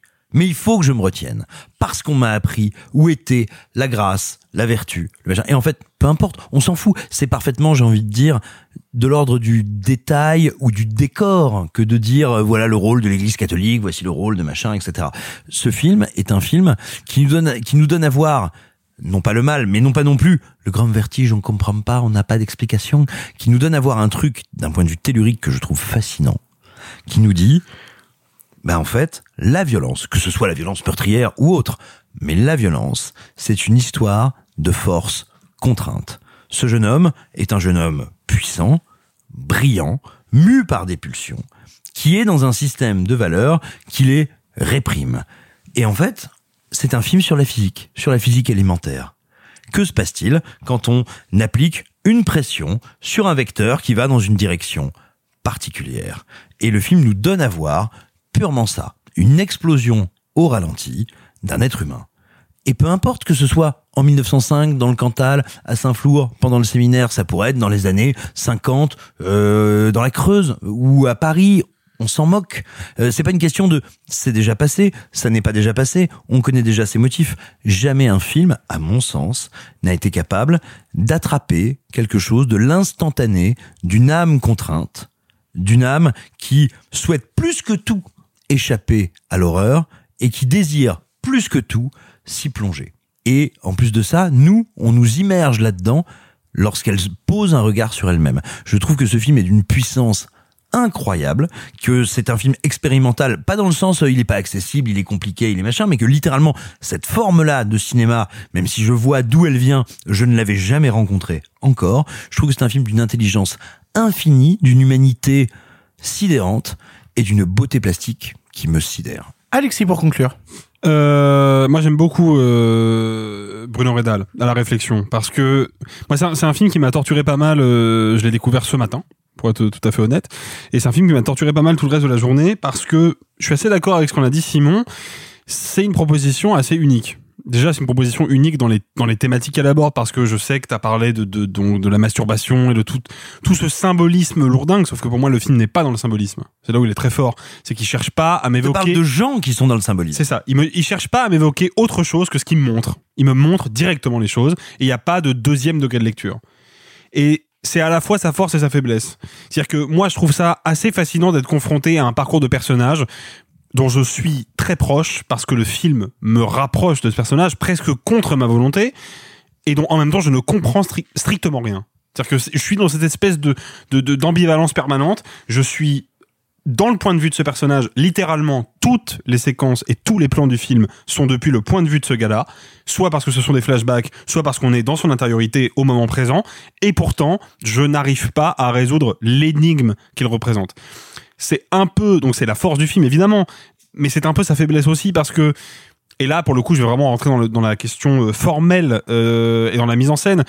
Moi, je trouve que la mise en scène a un côté, et c'est peut-être parce que c'est un premier film aussi, un premier long métrage, elle a un côté un petit peu programmatique. C'est-à-dire que je sens au bout de 15-20 minutes, je vois dans quel domaine on va évoluer.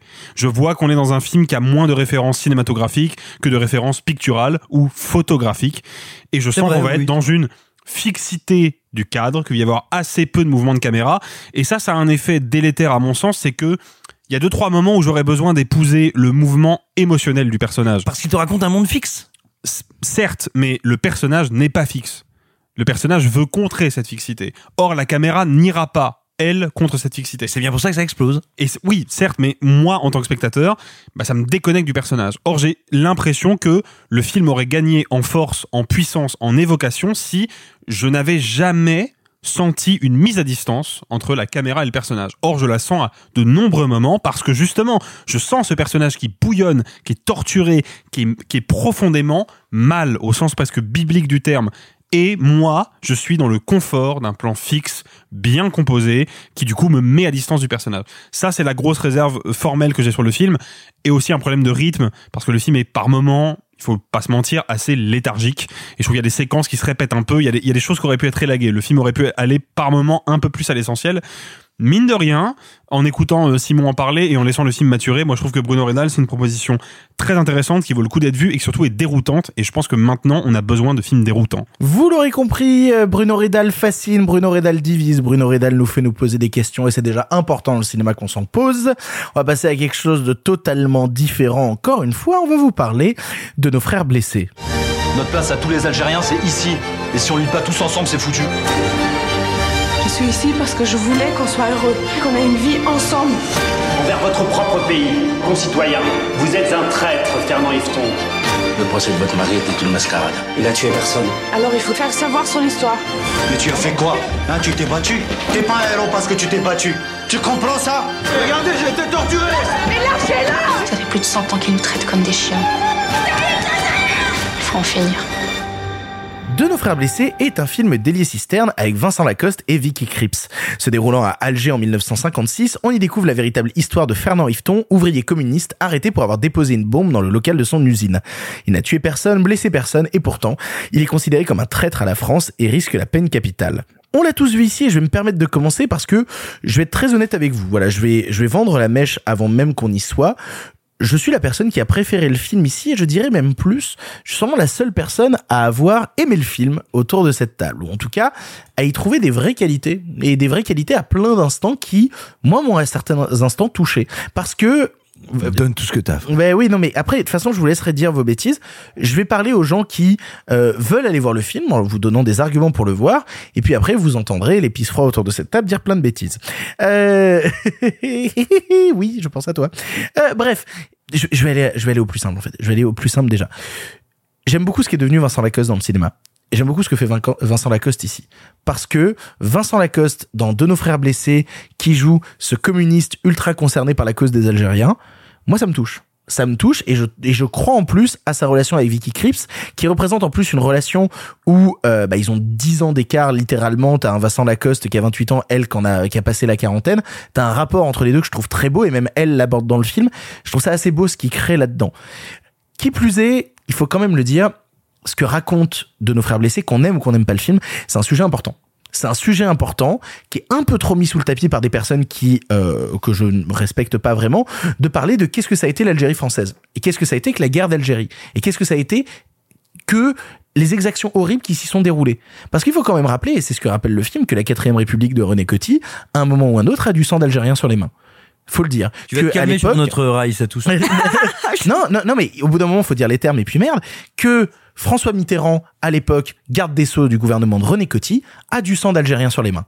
Point. C'est pas, c'est, c'est pas grave, c'est pas une critique, c'est factuel. C'est- c'est grave. Non, non, non, non, non. C'est pas grave, c'est pas une critique. Non, non, ce que je veux dire par là, c'est que c'est pas grave de le dire. Et c'est pas une critique parce que je suis, pas- je, je- je suis juste en train de dire factuellement quelque chose. Factuellement, c'est le cas. C'est arrivé. Des gens ont été exécutés.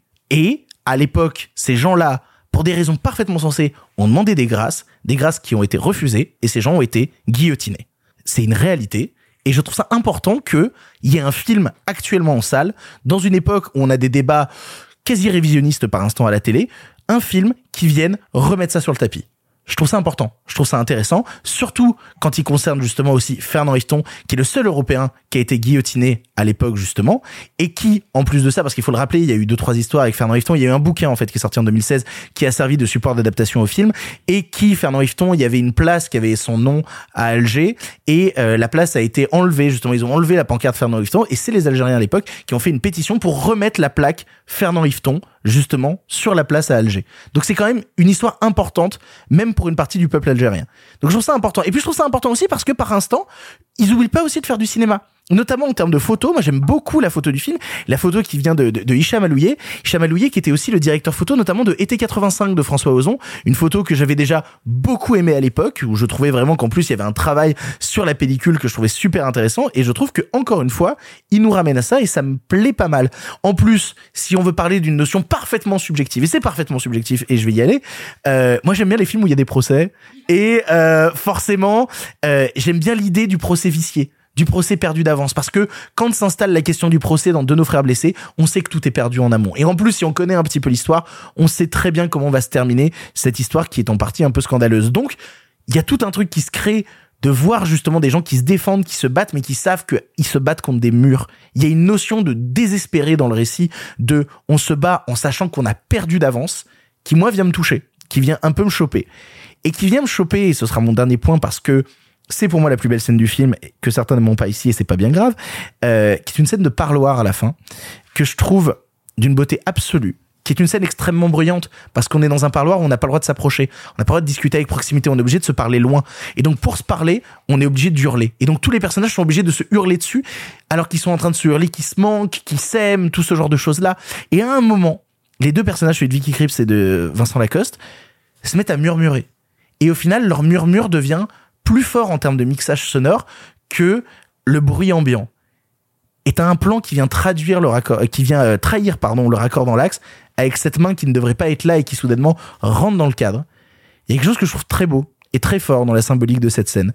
Et c'est ce qui m'a chopé dans De nos frères blessés, qui est pas un film que je retiendrai dans l'année, qui est pas un film où je dirais euh, attention c'est un film incroyable, vous devez absolument le voir, mais qui dans le contexte actuel, dans l'époque actuelle, dans les débats actuels, mérite d'être cité et mérite d'être vu, je le pense. Et je, je tenais vraiment à vous dire toutes ces choses-là parce que je sais que des choses horribles vont être dites après mon discours. Vraiment, c'est une histoire qui est importante à raconter, c'est une histoire qui est importante à être vue. Et, et voilà, de nos frères blessés m'a chopé pour ce truc-là parce que quand le film s'est terminé, bah, il m'a bien fait fermer ma gueule. Et ça m'a fait du bien de d'avoir un film comme ça qui te dit maintenant euh, réfléchis un petit peu poteau. Alexis. Alors, en vrai, moi, je suis, je suis d'accord avec toi sur la scène du parloir. Je trouve la scène du parloir très réussie. C'est même la seule scène réussie du film. Euh, non, en vrai, bon, euh, je, je ne, je ne hais pas de nos frères bl- blessés euh, parce que déjà j'ai autre chose à foutre que de haïr des films et parce que je pense pas que ce soit un film haïssable. Je pense que c'est un film qui ne comprend pas à quel point il rate son objectif. Euh, tu, effectivement. L'histoire de Fernand Yveton, c'est une histoire très méconnue. La preuve, euh, par- on m'a parlé de la guerre d'Algérie au collège et au lycée, et on ne m'a pas parlé de, de, de ce cas très précis, qui est quand même un cas révélateur de tout le problème lié euh, à l'émancipation de l'Algérie, à la manière dont la France a lutté avec une cruauté pas possible contre cette émancipation. Le souci, c'est que pour moi, le film a une prétention révélatrice, qui est de mettre en lumière cette réalité-là. Sauf qu'il n'assume pas, à aucun moment, il n'assume pas la, le relief de cette réalité. Et j'en tiens pour compte un exemple, qui est la présence de Vincent Lacoste au casting. C'est pas un mauvais comédien Vincent Lacoste et je trouve que il donne beaucoup de lui-même dans ce rôle. Le truc c'est que il n'est pas Fernand Yveton. Et il ne peut pas être Fernand Yveton pour une raison très simple. C'est que Ah, parce que moi, ah ben, t'as raison, parce que moi je me disais si c'est Fernand Yveton, il est mort.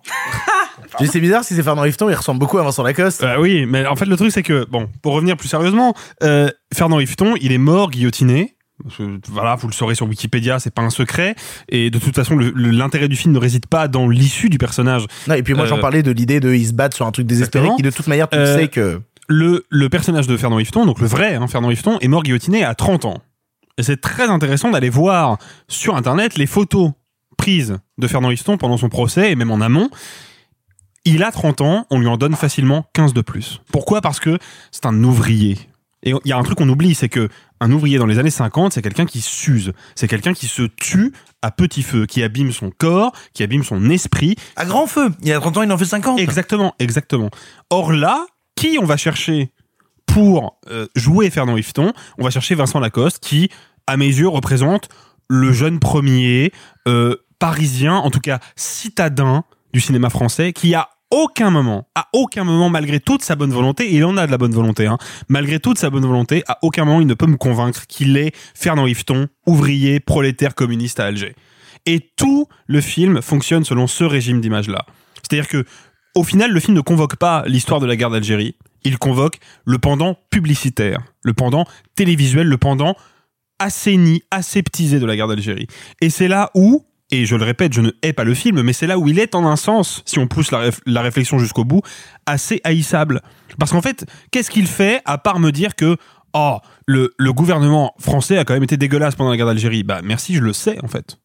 Tout le monde le sait. Euh... Tout le monde le sait. Tout le monde sait que Jean-Marie Le Pen a été tortionnaire pendant Certains la- le nient, mais Certains tout le monde le nient, sait. Mais tout le monde le sait. Et le film n'ira jamais plus loin que ça. Tout le monde le sait pas, Alexis. Je suis désolé. Sûr que si, les, les- Non, discours certains le nient, mais révisionnistes, personne ne les l'ignore. discours Mais les discours- révisionnistes de l'époque, Bah, si que tu si entends c'est que tu sais. Les discours Oui, révisionnistes. pour eux sont des vérités. Non, Donc tout le monde ne le non. sait pas. Pour eux, ce sont des stratégies politiques. Tout le monde sait que la France a torturé des Algériens. Tout le monde sait que les gendarmes français ont jeté des militants du FLN dans la Seine. Tout le monde sait que des militants se fait tuer au métro Charonne. Il y a une plaque qui le commémore depuis 25 ans. Tout le monde le sait. Donc la question de la vérité de la révélation n'est pas l'enjeu du film. En tout cas, ne devrait pas être l'enjeu du film. L'enjeu du film devrait être ailleurs. Un ailleurs qu'il ne cherche pas à explorer, vers lequel il ne va pas. Tout ce qu'il fait, c'est suivre la vie de Fernand Yveton, résumé étape par étape, avec une mise en scène totalement générique, qui me fait plus penser à un téléfilm grand luxe qu'à un vrai film de cinéma, avec une lumière qui est symptomatique de pourquoi il faut absolument engager des vrais chefs-op sur un tournage, parce que... Quoi? Oui, je suis désolé. Ça va pas? L'obscurité n'est jamais vraiment obscure, la nuit, les nuits fonctionnent pas, le, les, les... C'est une lumière habillée, c'est une lumière lumière- habitée. Exactement. C'est une lumière, c'est une lumière Oh, enluminée. Non, mais ça va pas. Mais c'est pas beau, c'est trop net et en même temps pas assez. Il y a quelque chose qui fonctionne pas. Il y a une espèce de de- d'entre-deux qui ne marche jamais. Et surtout, moi, moi, ce qui me pose vraiment problème, c'est que je sors du film, je n'ai rien appris de, de profond, je n'ai rien appris de philosophique. À aucun moment, le film n'a essayé de faire grandir sa chronique historique. Le cinéma n'est pas là pour nous dire ce qui s'est passé dans le passé. Le cinéma n'est pas là pour faire l'inventaire de l'histoire. Le cinéma est là pour transcender quelque chose. Donc pour apporter contre l'idée qu'on raconte la petite histoire à travers la grande. je suis contre l'idée qu'on se contente de transposer une fiche Wikipédia en film. Et c'est ce que fait de nos frères blessés. Je suis contre cette idée-là, oui. Sophie. Il est quand même beau gosse en Vincent Lacoste. C'est bon, j'ai fait ma blague. Je n'ai plus rien à dire sur le film. Euh, non, euh, en vrai, je suis charmée par la, tu l'as dit, mais sur la filmo de Vincent Lacoste, sur le fait que, et je suis d'accord avec Alexis, c'était pas un bon choix en- de, de casting pour euh, pour l'incarner, mais par contre, c'est un acteur qui se donne et qui se met en danger dans sa carrière. Et en fait, je me dis oui, euh, en même temps, il a des rôles lisses ou des rôles, mais en fait pas du tout. Genre, et pourtant je les ai tous vi- vus ces derniers films. Et je pense que sans doute celui qui a été le moins vu récemment et que je vous conseille, mais plus que plus que tout, c'est Amanda récemment, qui est un bijou. Mais après, moi, ce qu'il fait chez Christophe Honoré, ça me passionne. Et pareil, chute Victor, tu me laisses ça. Euh, T'inquiète pas, l'écoute pas, t'as raison. je sais. Euh, Péter, aimer et partir vite. ta gueule. Euh, bah, et Bah, quand- euh, et- franchement, franchement, il vaut mieux. ouais. Et, euh, au cas où, re- regarde Chambre 212. Oh non, bah non. Merci, merci. Mais non, tu l'as pas vu, Victor, tu peux pas en parler. Oui, mais j'en ai pas envie. Oui, mais donc tu peux Ouais, pas en peux pas en parler. Là, pour Alors, le coup, tu ils ont sais, Les raison. gens Tu parlent- sais- Je ne suis pas en train d'en parler, vous êtes en train de me dire de T'as voir. Tu sais. Je j'ai pas envie de le Comme voir. je dis à mon beau-fils de 4 ans, est-ce que t'es sûr que t'aimes pas les haricots? Eh ben moi, je suis sûr que j'aime pas les haricots. Oh merde. Donc, je suis euh, séduite par euh, sa proposition de jeu que je trouve intéressante, même si elle est à côté et c'est pas de sa faute parce que lui, je le vois avec toute la bonne volonté du monde incarner quelque chose qu'il n'a jusqu'alors jamais joué. C'est-à-dire qu'il n'a jamais joué de euh, personnage historique et quand et je vous conseille donc euh, le- je l'avais déjà conseillé dans les dans l'épisode euh, avec Virginie Efira, mais l'incroyable BD On a de fait un épisode avec Virginie Fira. je sais. Euh, donc J'étais pas là. Super. J'étais pas là. C'est pas vrai, tu nous argent pendant une heure et demie pour boire des coups avec elle après. Ouais, c'est vrai.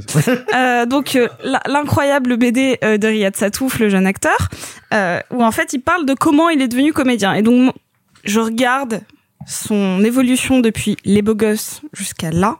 Son parcours de comédien me fascine. Et donc rien que ça, je sauve le film pour voir sa performance. Par contre, je, vous avez déjà tout dit sur le plan historique et je pense que Simon en rajouterait une couche. Je ne comprends pas euh, la construction du film. C'est-à-dire que euh, sa construction euh, purement euh, narrative, ces espèces de flashbacks euh, lyrico, romantico, euh, mignons, je, je les comprends pas en fait. C'est-à-dire que ça vient adoucir une histoire et la rendre très lisse, alors que c'est pas ça le plan du film. Est-ce qu'ils viennent pas du bouquin de base, peut-être Euh, J'ai pas lu le livre de 2016 euh, qui est adapté, euh, mais... Qu'est-ce qu'on s'en branle? Mais c'est- toi qui, qui en plus là a dit plutôt que un film doit aussi savoir faire la part des choses et savoir quoi raconter Oui, ou non, ça. quitte à tordre l'histoire de base. Et là, moi leur rencontre en mode euh, petit bal, euh, euh, et euh, je t'ai pris un verre et je vais dans la voiture, je, je, je vois pas l'intérêt en fait. Puis elle, pourtant c'est une actrice formidable. Regardez Phantom Thread. Là, j'y crois pas. J'y crois pas du tout parce que euh, même si je la crois en tant qu'amoureuse, je ne la crois pas en tant qu'engagée. Et ça, c'est un vrai souci. Et je ne sens pas du tout le même investissement de la part des deux comédiens. Donc, sans dire que c'est euh, que c'est raté de sa part, c'est pas le cas non plus, mais je les sens presque dans deux intentions de films différents. Mais, mais ju- justement, c'est ça qui est intéressant, c'est parce qu'ils sont aussi dans deux intentions de vie différentes. C'est-à-dire qu'elle-même, elle rejette le truc à la base. C'est ça qui est passionnant, c'est que Vicky Krieps, tout le long du film, elle se met justement en position de négation de ce que fait euh, Vincent Lacoste, et justement, elle arrête pas de lui répéter, moi je suis venu en Algérie alors que j'habitais en France, déjà j'avais des problèmes, mon, grand-père est bloqué en Pologne, j'ai plein d'emmerdes dans la vie, je viens te rejoindre, j'ai pas envie que toi tu me ramènes des problèmes supplémentaires. Et c'est ça qui est intéressant. Qu'il soit justement en train d'être dans deux films en parallèle, bah ça me parle moi à mort parce que j'ai le sentiment de voir justement deux personnages qui s'aiment mais sont incapables de comprendre leur ligne de point de vue politique. Ce que je dis, c'est que dans leur jeu, ils ont pas la même intensité. C'est-à-dire que même elle, quand elle parle de son rapport au communisme, elle n'est pas dans le même dans, sur la même intention de colère que lui quand il joue. Et donc il y a une espèce de dissonance que j'ai ressentie. Je dis pas que les deux personnages n'ont pas des intentions radicalement différentes, ils n'ont pas la même histoire, ils n'ont pas le même rapport à la politique, et ils s'aiment malgré tout. Sauf que même cet amour-là, même dans leur scène de rencontre, je la ressens pas vécue de la même manière. Il y a, y a un truc qui pour moi ne fonctionne pas donc hormis euh, bah, la petite histoire dans la grande histoire la petite histoire dans la petite histoire je la comprends pas non plus donc c'est à dire que je je ne rejette pas le film en bloc il m'a un peu ennuyé parce que en effet j'avais un peu l'impression de voir euh, une mise en scène d'une d'une fiche Wikipédia et, et pas de vraie intention ou de propos euh, qui allaient me faire réfléchir plutôt que juste m'apprendre quelque chose euh, je sais que le Titanic a coulé Le film me raconte autre chose, même si c'est de la fiction. Qui a fait couler le Titanic? Mais mais mais mais Le gouvernement de René Coty? Éric Zemmour. Simon pour conclure. Il y a une chose passionnante avec l'histoire de Fernand Yveton, c'est que il est célèbre et célébré en Algérie et parfaitement ignoré en France. Pas renié, pas voué aux gémonies. C'est pas un personnage qui serait négatif d'un côté de la Méditerranée, positif de l'autre. En France, il n'existe pas. Il n'y a pas d'existence de Fernand Yveton. T'es euh, à l'école, ou même plus qu'à l'école. Tu commences à étudier, à travailler la question, à moins d'être un étudiant historien te spécialisant sur cette période, tu n'entends pas parler de Fernand Yveton, qui pourtant est un symbole énorme en Algérie. Et ça, c'est fascinant. Ça, c'est passionnant. Et c'est là où le film avait une carte à jouer. Peut-être pas tant dans la révélation d'une histoire, mais que plutôt, je dirais, dans la révélation de notre non-histoire. Parce que ce qu'il y a d'assez, moi je trouve, terrifiant et fascinant sur le rapport de la France et des Français à la question de l'Algérie, la colonisation de l'Algérie et la guerre qui a été menée en Algérie pour essayer d'empêcher la décolonisation, c'est qu'en fait, nous, en France, nous n'avons pas d'histoire. On n'a pas de récit. Si, oui, d'accord, ok. Il y a une frange ultra politisée de l'ultra-droite qui a un récit. Mais globalement, collectivement, comme peuple, nous n'avons pas du tout ou quasiment pas de récit. Et ça, le film aurait pu le mettre en lumière. J'estime qu'il ne le fait pas du tout et qu'il se foire. Et bah, peut-être pour essayer d'expliquer ce, ce qui me semble être les limites du film, j'ai pensé à, à inviter son scénariste parmi nous.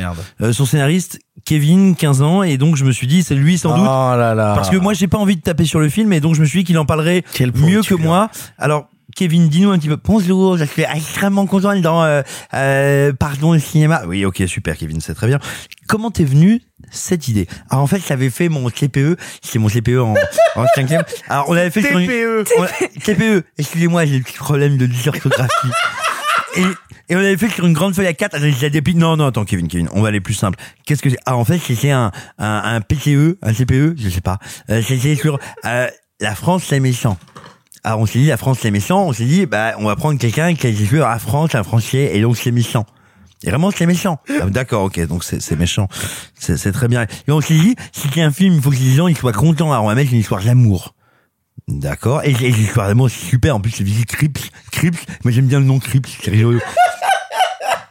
D'accord, Kevin. On va peut-être un petit peu arrêter. Et alors, surtout, on a une super idée. C'est comme l'histoire est nulle, on la raconte à l'envers. On mélange tout, comme ça, ça fait un peu, euh, ça fait un peu Christopher Nolan, tu vois. C'est vachement bien. C'est Memento. Ok, Kevin, je, je sais pas trop. Et attends, et surtout, euh, Vincent Lacoste, alors c'est un bon acteur, mais oui, euh, euh, Ale- Ale- Alexis, Alexis Ali, euh, ça se voit, c'est pas, ça voit, c'est pas un ouvrier. Alors on a mis une moustache.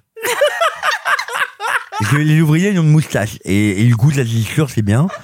Et, et puis aussi, on a dit, euh, les gendarmes, ils sont euh, très pète sec, un peu comme des éjaculateurs précoces. Mon papa m'a dit, les éjaculateurs précoces, euh, France, police. Enfin bref. Et, et donc voilà. Et donc, là, on s'est dit, c'est très facile. Et surtout, il y a un secret. C'est on filme bien fixe.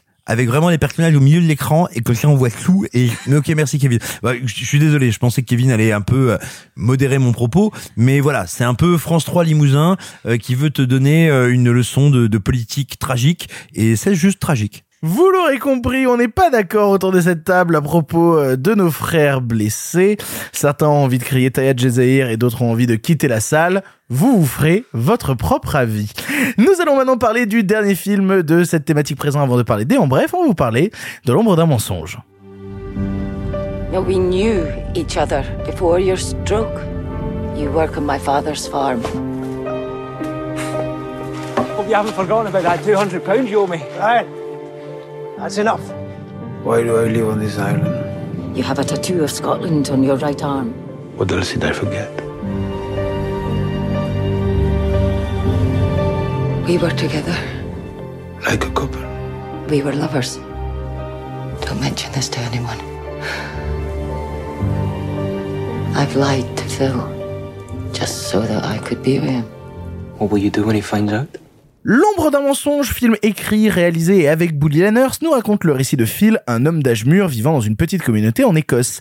Victime d'une attaque, il perd la mémoire, c'est alors que Millie, une presbytérienne s'occupant de lui, va lui faire croire qu'il s'aime en secret depuis son accident. Simon et Alexis, vous l'avez vu, et c'est Simon qui commence. Je crois que vous n'êtes pas d'accord, va y avoir une confrontation. Dites-moi tout. Simon, qu'est-ce que tu as pensé de l'ombre d'un mensonge J'aime beaucoup le cinéma de Bully Lanners. C'est quelqu'un qui me touche parce que euh, il a cette espèce de, euh, c'est un énorme cliché ce que je vais dire, mais de qualité un peu minérale, de qualité, de physicalité évidente. Et il y a une sensibilité, une précision, une intelligence, une puissance émotionnelle dans ses récits. Depuis ses débuts, je crois que c'est son cinquième long métrage, qui est indiscutable. C'est quelqu'un qui, depuis son premier film Ultranova, Bully Lanners nous raconte une chose, s'attache à une chose, c'est comment se lient des êtres humains. Et il marie ça à du genre. Quand je dis du genre, c'est pas forcément de l'horreur, du thriller, du polar, mais à une forme de narration, une forme d'histoire, des codes. Et là, ici, moi, il fait quelque chose que je n'avais pas vu venir, à quoi je ne m'attendais pas. Il arrive à mêler à la fois ce qu'on pourrait appeler un certain euh, romantisme presque gothique, qui nous vient presque des Allemands dans l'imagerie, dans cette imagerie qu'il fait de cette petite île écossaise, à une, euh, un rapport au romanesque et aussi au romantisme qui, pour le coup, est plutôt très français ou francophone. Moi, j'ai l'impression de relire une version éthérée d'Atala ou de René de Chateaubriand. Et en même temps, il le fait avec une délicatesse dans la photo et dans la mise en scène que je trouve sidérante. Et ça n'est rien d'autre qu'une belle histoire. Une belle histoire, c'est pas une histoire qui finit bien, qu'une histoire qui est belle. Et, et ce que, ce qui en plus moi achève de me de me crucifier sur place, c'est qu'il le fait. Il faut savoir qu'il est absolument passionné par l'Écosse, qu'il a un lien, euh, j'ai envie de dire un lien euh, séminal, existentiel très fort à ce territoire. Il le fait en parlant de la religion presbytérienne, non pas en en parlant comme une forme d'oppression, le mal, l'horreur, mais une donnée, une donnée dramaturgique, philosophique, humaine de ce territoire et de comment on vit et on fait pour exister dans ce territoire. Et ça, c'est quelque chose que me disait Philippe Rouillet, et qui disait au cercle, hein, donc je prétendrai pas euh, être l'auteur de ces paroles, mais je vais le citer euh, parce qu'il a eu, il a eu l'opportunité de parler avec euh, avec Bully Lanners du film, et ben que Lanners qui passe depuis des années énormément de temps là-bas, qui a préparé son film sur le territoire, bah, au moment où il dit je vais tourner un film, tout le monde fait ah c'est génial. Et le moment où il dit bah tiens il y a ces scènes qui vont se passer dans l'église, on lui dit ah mais non, euh, pas dans le temple, plutôt pas dans l'église, dans le temple, on lui dit bah non, le cinéma c'est une illusion, c'est un mensonge. Tu vas donc faire un mensonge. On ne peut pas avoir de mensonge dans le temple. Et tout d'un coup, c'est un film qui te raconte cette radicalité-là, ce qu'elle crée de romanesque, ce qu'elle crée d'impossibilité et en même temps de nécessité entre les êtres humains de se lier, mais qui te raconte aussi comme ça a été difficile d'y faire le film et de le faire accepter. Et pour moi, c'est un des plus beaux films romantiques dans le sens du 19e siècle que j'ai vu, une des plus belles histoires d'amour que j'ai vues depuis longtemps. Et voilà, je trouve que Bully Lanner, c'est un conteur précieux. C'est pas, c'est pas Paul Thomas Anderson, c'est pas Steven Spielberg, c'est un conteur précieux. Alexis, je crois que tu es en désaccord.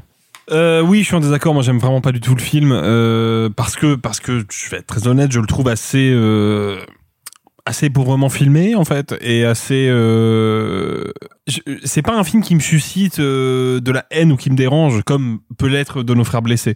C'est un film qui malheureusement euh, et là je parle vraiment de mon petit point de vue personnel, hein, donc ça, ça, ça vaut ce que ça vaut, mais c'est un film qui m'indiffère en fait. C'est un film qui à aucun moment ne va m'attraper, à aucun moment va m'emmener dans le, parcours de ce personnage que par ailleurs, par plein d'aspects, je trouve assez attachant, à commencer par son interprète.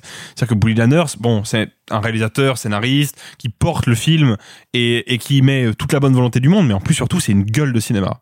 Et ça, ça m'intéresse, moi, sur Mais le son papier. visage, c'est un paysage. Exactement. C'est-à-dire c'est un mec qui porte une sensibilité et pour le coup, je, moi, ça me fait vraiment beaucoup de peine quand je suis dans, devant le film de me dire qu'à aucun moment le filmage ne va me, me rapprocher de cette sensibilité et qu'au contraire, par ces petites postures de, de cinéma d'auteur que je trouve un peu datées, un peu classiques, un peu poussiéreuses, le film va me tenir à distance de ce gars-là alors que moi j'ai envie d'être avec lui parce que je sens qu'il y a quelque chose dans son visage qui est une espèce de, de sentiment un peu unique. Il y a, il y a deux trucs Bon, c'est des petits détails, hein, mais il y a deux trucs quand même que je dois euh, souligner qui m'ont fait vraiment beaucoup de bien quand j'ai vu euh, quand j'ai vu le film. Déjà, c'est la présence au casting de deux euh, acteurs, en l'occurrence un acteur et une actrice. L'acteur, c'est Julian Glover, qui est maintenant un vieux monsieur euh, qui a plus de 80 ans, mais qui restera toujours pour moi euh, deux méchants iconiques du cinéma, à savoir le méchant d'Indiana Jones 3 et le méchant de Rien que pour vos yeux, l'avant avant dernier James Bond avec Roger Moore. Forcément, il y avait un James Bond dans la liste. Évidemment, mais qui est un acteur assez important, en fait un second rôle assez important, et qui là apparaît un peu par surprise. Moi, je m'attendais à ne plus jamais le voir devant une caméra, et ça me fait plaisir de le retrouver en patriarche où on sent que et puis le retrouver aussi affûté. C'est ça. Et puis surtout la frontière entre ce qu'il est réellement et le personnage m'apparaît comme très très fine. Et puis il y a Michel Ferly qui joue donc la, la femme de le, qui Bah, occupera cette, euh, cette femme qui va lui mentir, c'est-à-dire que cette femme qui n'a jamais été avec lui et qui, quand cet homme se réveille amnésique, lui dit mais en fait nous étions amants. Exactement.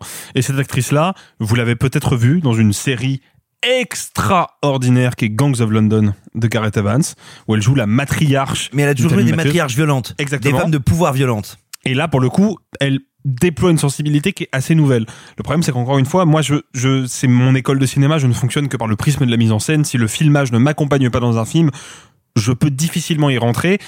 Et là, la mise en scène de Bully Lanners est vraiment l'antithèse de tout ce que moi je recherche dans le cinéma. Donc, c'est Mais alors je te dirais pas qu'il y a pas de mise en scène, mais il y a une vraie mise en scène en creux, qui est dans l'évocation, la rêverie, qui n'est jamais dans la démonstration, jamais dans la monstration. Peut-être, mais je pense que le film aurait gagné par moment y aller, quoi. Parce qu'il y a des, il y a des séquences qui du coup m'apparaissent comme terriblement pauvres parce que précisément elles sont pas dans la monstration, elles sont pas dans le geste et je trouve qu'il y a, il y a des moments où il aurait dû y aller, quoi. Et bon, après c'est, c'est mon, en vérité c'est deux sensibilités qui s'opposent, mais euh, c'est pas un film que je déconseillerais euh, l'ombre d'un mensonge parce que il arrive malgré tout à choper quelque chose de euh, de, de la réalité de- du pays dans lequel il s'installe et des personnages qu'il convoque.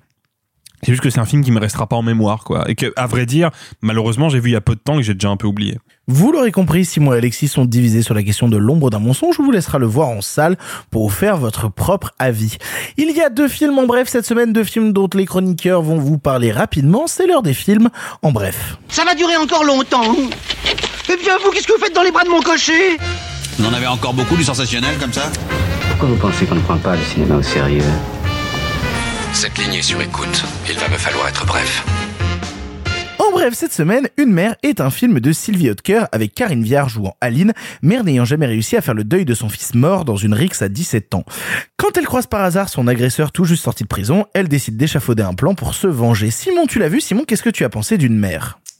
J'ai pensé que vous pouvez aimer ce film. Vous pouvez aimer ce film à deux conditions. La première, c'est d'aimer le liquide. La deuxième, Je suis même pas sûr qu'on entend que tu t'es servi un verre de vin. alors la première, c'est d'aimer Ah bien, quelle belle imitation. La deuxième, c'est d'être comme moi assez sensible à un truc qui est assez particulier dans le cinéma français. Attention, c'est un truc d'initié, de cinéphile de l'extrême, de ces gens qui sont capables de monter l'Everest du 7e art en chaussettes et en faisant l'hélicoptère. C'est d'aimer le Crazy Karine fucking Fest Multiverse of the Movie. Il faut savoir que voilà, ça fait maintenant quelques années que Karine Viard joue des grosses tarées, des meufs qui bouffent des enfants, des femmes divorcées qui te euh, découpent les génitoires euh, en hurlant, bref, des fondus du bulbe, des amochés du cerveau, et elle le fait d'une manière qui est et alors j'ai- j'ai l'air de me foutre de sa gueule en disant ça, mais c'est vraiment pas le cas. Mais elle le fait vraiment d'une manière qui est entre le pur plaisir Z de ok d'accord, je suis taré, j'ai plein de trucs de micro-expression et de micro-jeu, c'est complètement dingue. Et en même temps avec une présence, une précision et une intelligence de jeu démentielle. Donc voilà, une mère, c'est un des euh, un des jalons du crazy fucking Karine multiverse of the cinema of the dead. Voilà. Si vous aimez ça, vous allez prendre votre pied. Si vous aimez les films qui sont bien écrits, qui sont filmés avec ce qu'on appellera une intention de cinéma, qui sont capables de déployer, on va dire, un, un système de rhizome en termes de narration qui aboutit à quelque chose de crédible. Si vous aimez les films qui, tout simplement, vous font voyager, il n'est pas impossible que vous passiez un très mauvais moment. Donc, je vous le dis. C'est une sorte de fleuve noir, tu dirais? Non, on n'est pas à ce niveau-là. D'accord. Non, non, on n'est pas à ce niveau-là. Mais voilà, c'est un film qui vaut pour le Crazy Fucking Murderous Karine Crazy Taré Universe Multiverse of the Marvel of the 7e art.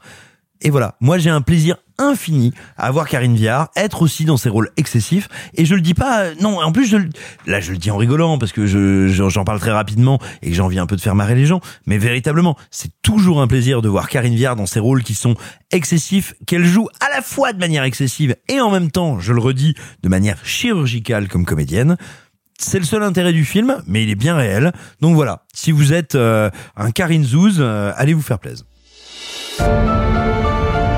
Je voulais pas qu'il meure. Tu l'as frappé, mais tu voulais pas le tuer. faut en mettre combien? Quelques granules, ça suffit. Ce produit-là, il est radical. Et s'il meurt, il y aura une enquête et tu en tout. J'ai rien faire d'autre que taper, c'est ça que vous voulez entendre Je veux juste savoir ce que t'as dans le crâne. Deuxième et dernier en bref cette semaine, La Brigade, film de Louis-Julien Petit avec François Cluzet et... j'ai pas marqué Audrey Lamy, j'ai marqué André Lamy.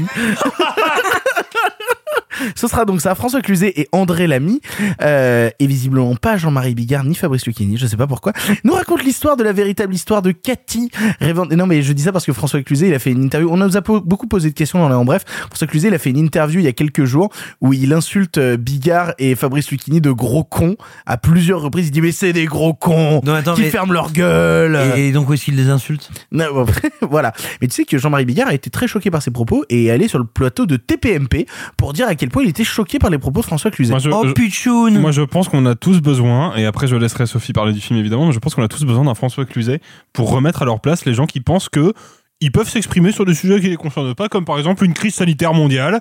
Euh, Et vraiment, et oui, moi je pense que tous ces gens qui s'expriment sur des trucs... Pardon. Quoi? C'était quoi la blague? Bah, c'est parce que lui, il s'exprime du coup. Ah oui, c'est vrai que parce qu'il s'exprime, pardon.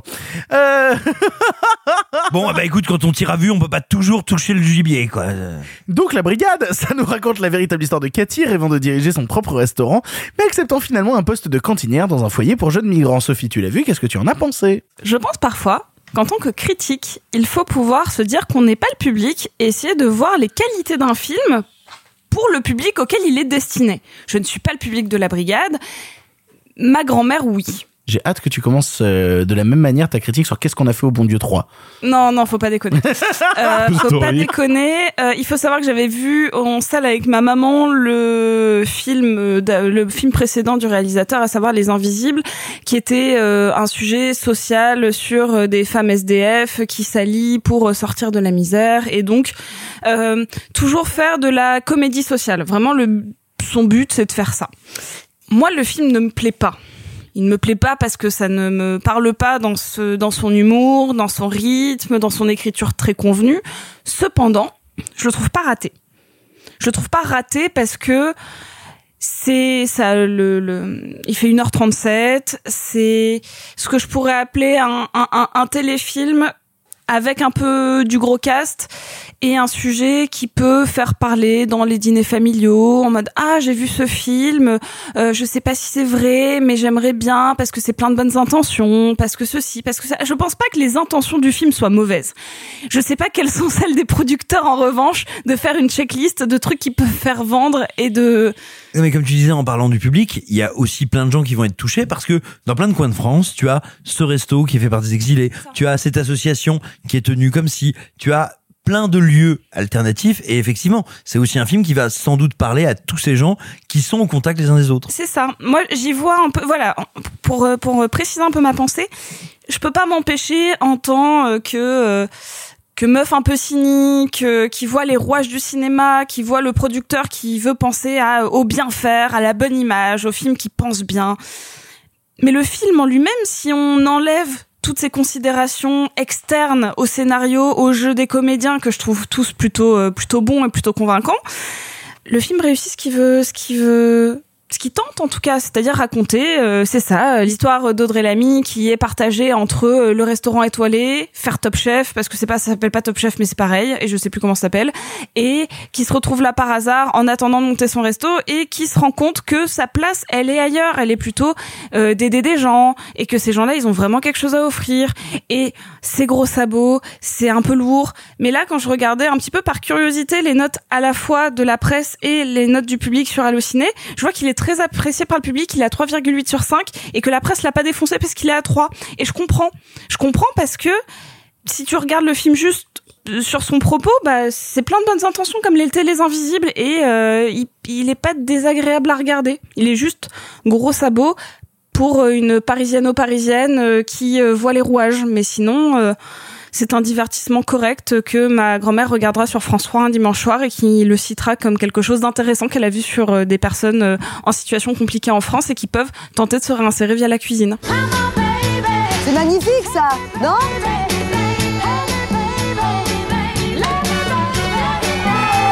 Comment ça se passe à la plonge? Didier, chef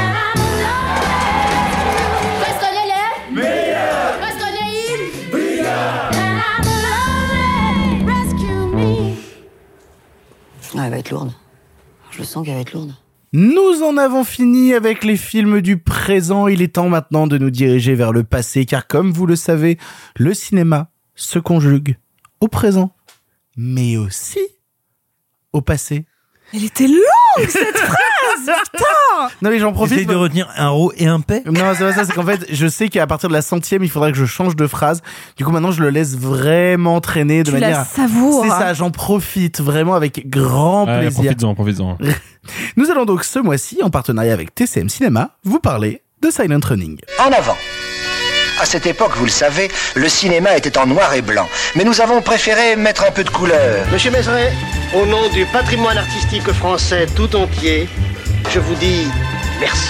Mais enfin, tout ça, c'est le passé.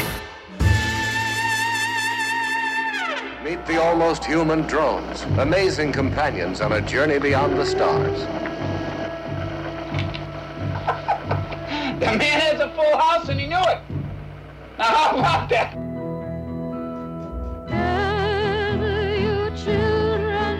Hear Joan Baez sing Rejoice in the Sun and Silent Running.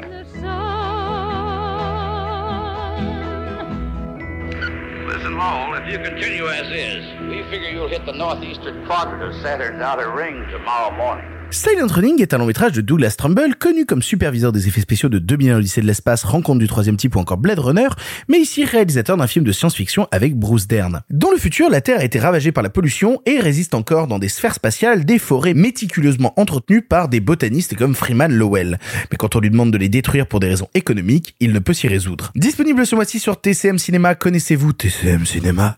On s'est dit que ce serait cool de vous parler de ce film qui plus est de son réalisateur qui nous a quittés il y a maintenant tout juste deux mois. Je commence donc par cette question un peu facile, mais que maintenant tout le monde connaît. Qui qui c'est Douglas Trumbull Douglas Trumbull, c'est le fils de Don Trumbull, qui déjà travaille sur les effets spéciaux, notamment ceux du magicien d'Oz. C'est-à-dire qu'il vient pas de nulle part, c'est, peut-être exagéré de parler de tradition familiale, mais il poursuit l'œuvre de son père. C'est un concepteur d'effets spéciaux qui a cette particularité, qui est assez passionnante, d'avoir conçu des effets spéciaux qui vont avoir pour conséquence de la grammaire de cinéma, du récit. C'est pas juste quelqu'un qui fait mieux les monstres en latex qu'un autre. C'est pas quelqu'un qui fait mieux les gerbes de sang. C'est pas quelqu'un qui modélise mieux les vaisseaux. Ce qu'il va inventer, ce qu'il va contribuer à concevoir, notamment avec 2001 l'Odyssée de l'espace, mais encore bien après, parce qu'il va travailler sur Blade Runner, parce qu'il va travailler sur quantité de films, mais jusqu'à Tree of Life, eh bien, ce qu'il va fabriquer, les images qu'il va concevoir vont être à ce point-là puissantes, à ce point-là évocatrices, qu'elles vont être des clés d'entrée, qu'elles vont déverrouiller des portes dans l'imaginaire collectif, mais dans l'imaginaire également des metteurs en scène. Et Douglas Trumbull, il faut bien comprendre ça, c'est qu'il travaille les effets spéciaux, mais pas les effets spéciaux comme uniquement un pan du cinéma. Euh, c'est pas un Tom Savini, euh, c'est pas un, euh, un Steve Johnson qui sont des gens dont j'admire le travail, hein, la question n'est pas là, mais le sens de ce que lui accomplit, mais parce qu'on est peut-être aussi hein, dans l'espace à une époque où la conquête spatiale a du sens dans sa génération. C'est un geste extrêmement fort, y compris dans le cinéma. Et en fait, il participe au fait d'ouvrir des portes dans l'imaginaire. Et à mon sens, c'est ce, c'est ce que fait son film Silent Running, qui est une ouverture de porte gigantesque tant dans le cinéma de science-fiction, tant dans sa représentation, mais aussi lui en tant que narrateur et metteur en scène sur une pensée qu'à l'époque on va qualifier de hippie, mais qui en fait va bien au-delà de ça. C'est un des immenses penseurs de l'écologie, de l'écologie politique et d'une écologie, même dans la manière de faire du cinéma et de raconter ses personnages. Et c'est fascinant que ce type des effets spéciaux, ce concepteur d'effets spéciaux, est construit ainsi qu'il l'a construit, son récit, ses personnages, leur évolution, et véritablement, il a accompli avec euh, avec Silent Running un un geste fondateur dans le cinéma. Et son œuvre, et précisément ce film-là, restera, je pense, et sera encore redécouvert, même pas maintenant, mais dans 20, 30, 40 ans, comme un des premiers grands gestes militants, des gestes conscients sur ce que c'est qu'une individualité qui se révolte contre la bêtise, contre le refus du collectif, le refus du commun, et un récit Ouais, d'une forme de science-fiction écologique. C'est marrant que tu parles euh, des effets spéciaux et notamment de ceux de Douglas Trumbull parce que c'est des évidences forcément. Je citais 2001 Odyssée de l'espace. Il y a une anecdote, une sophiche. J'ai une sophiche sur le sujet. Je te piquais une sophiche euh, sur le fait que euh, George Lucas, en voyant euh, Silent Running, a justement contacté Douglas Trumbull pour lui dire je veux que tu fasses les effets spéciaux de Star Wars parce que justement ça l'avait choqué et profondément troublé à quel point la qualité de l'espace et comment l'espace était représenté dans Silent Running avait quelque chose de puissant que lui voulait faire passer après à travers la guerre des étoiles. Il y a une question que je me pose moi quand je vois Silent Running parce que c'est quand même un détail important quand on parle du film parce qu'on parle beaucoup de Douglas Trumbull, c'est quand même un des premiers scénarios où participe à l'écriture Michael Cimino. Et donc la question que je pose, je sais qu'il y a un spécialiste et un passionné de Cimino autour de cette table qui est Alexis Roux. Euh, Ah, d'accord, donc que- il y en a deux. il y en a plein, il y, en a partout, on est 15 dans la pièce. Euh, j'ai envie que les gens imaginent ça, qu'on est vraiment 25 personnes dans la pièce, il y a juste 20 personnes qui ne parlent pas, qui se taisent et qui nous observent avec des gros yeux. Euh, non, euh, moi la question c'est... Chacun son king Oui, c'est vrai. Euh, passionnant celui-ci d'ailleurs.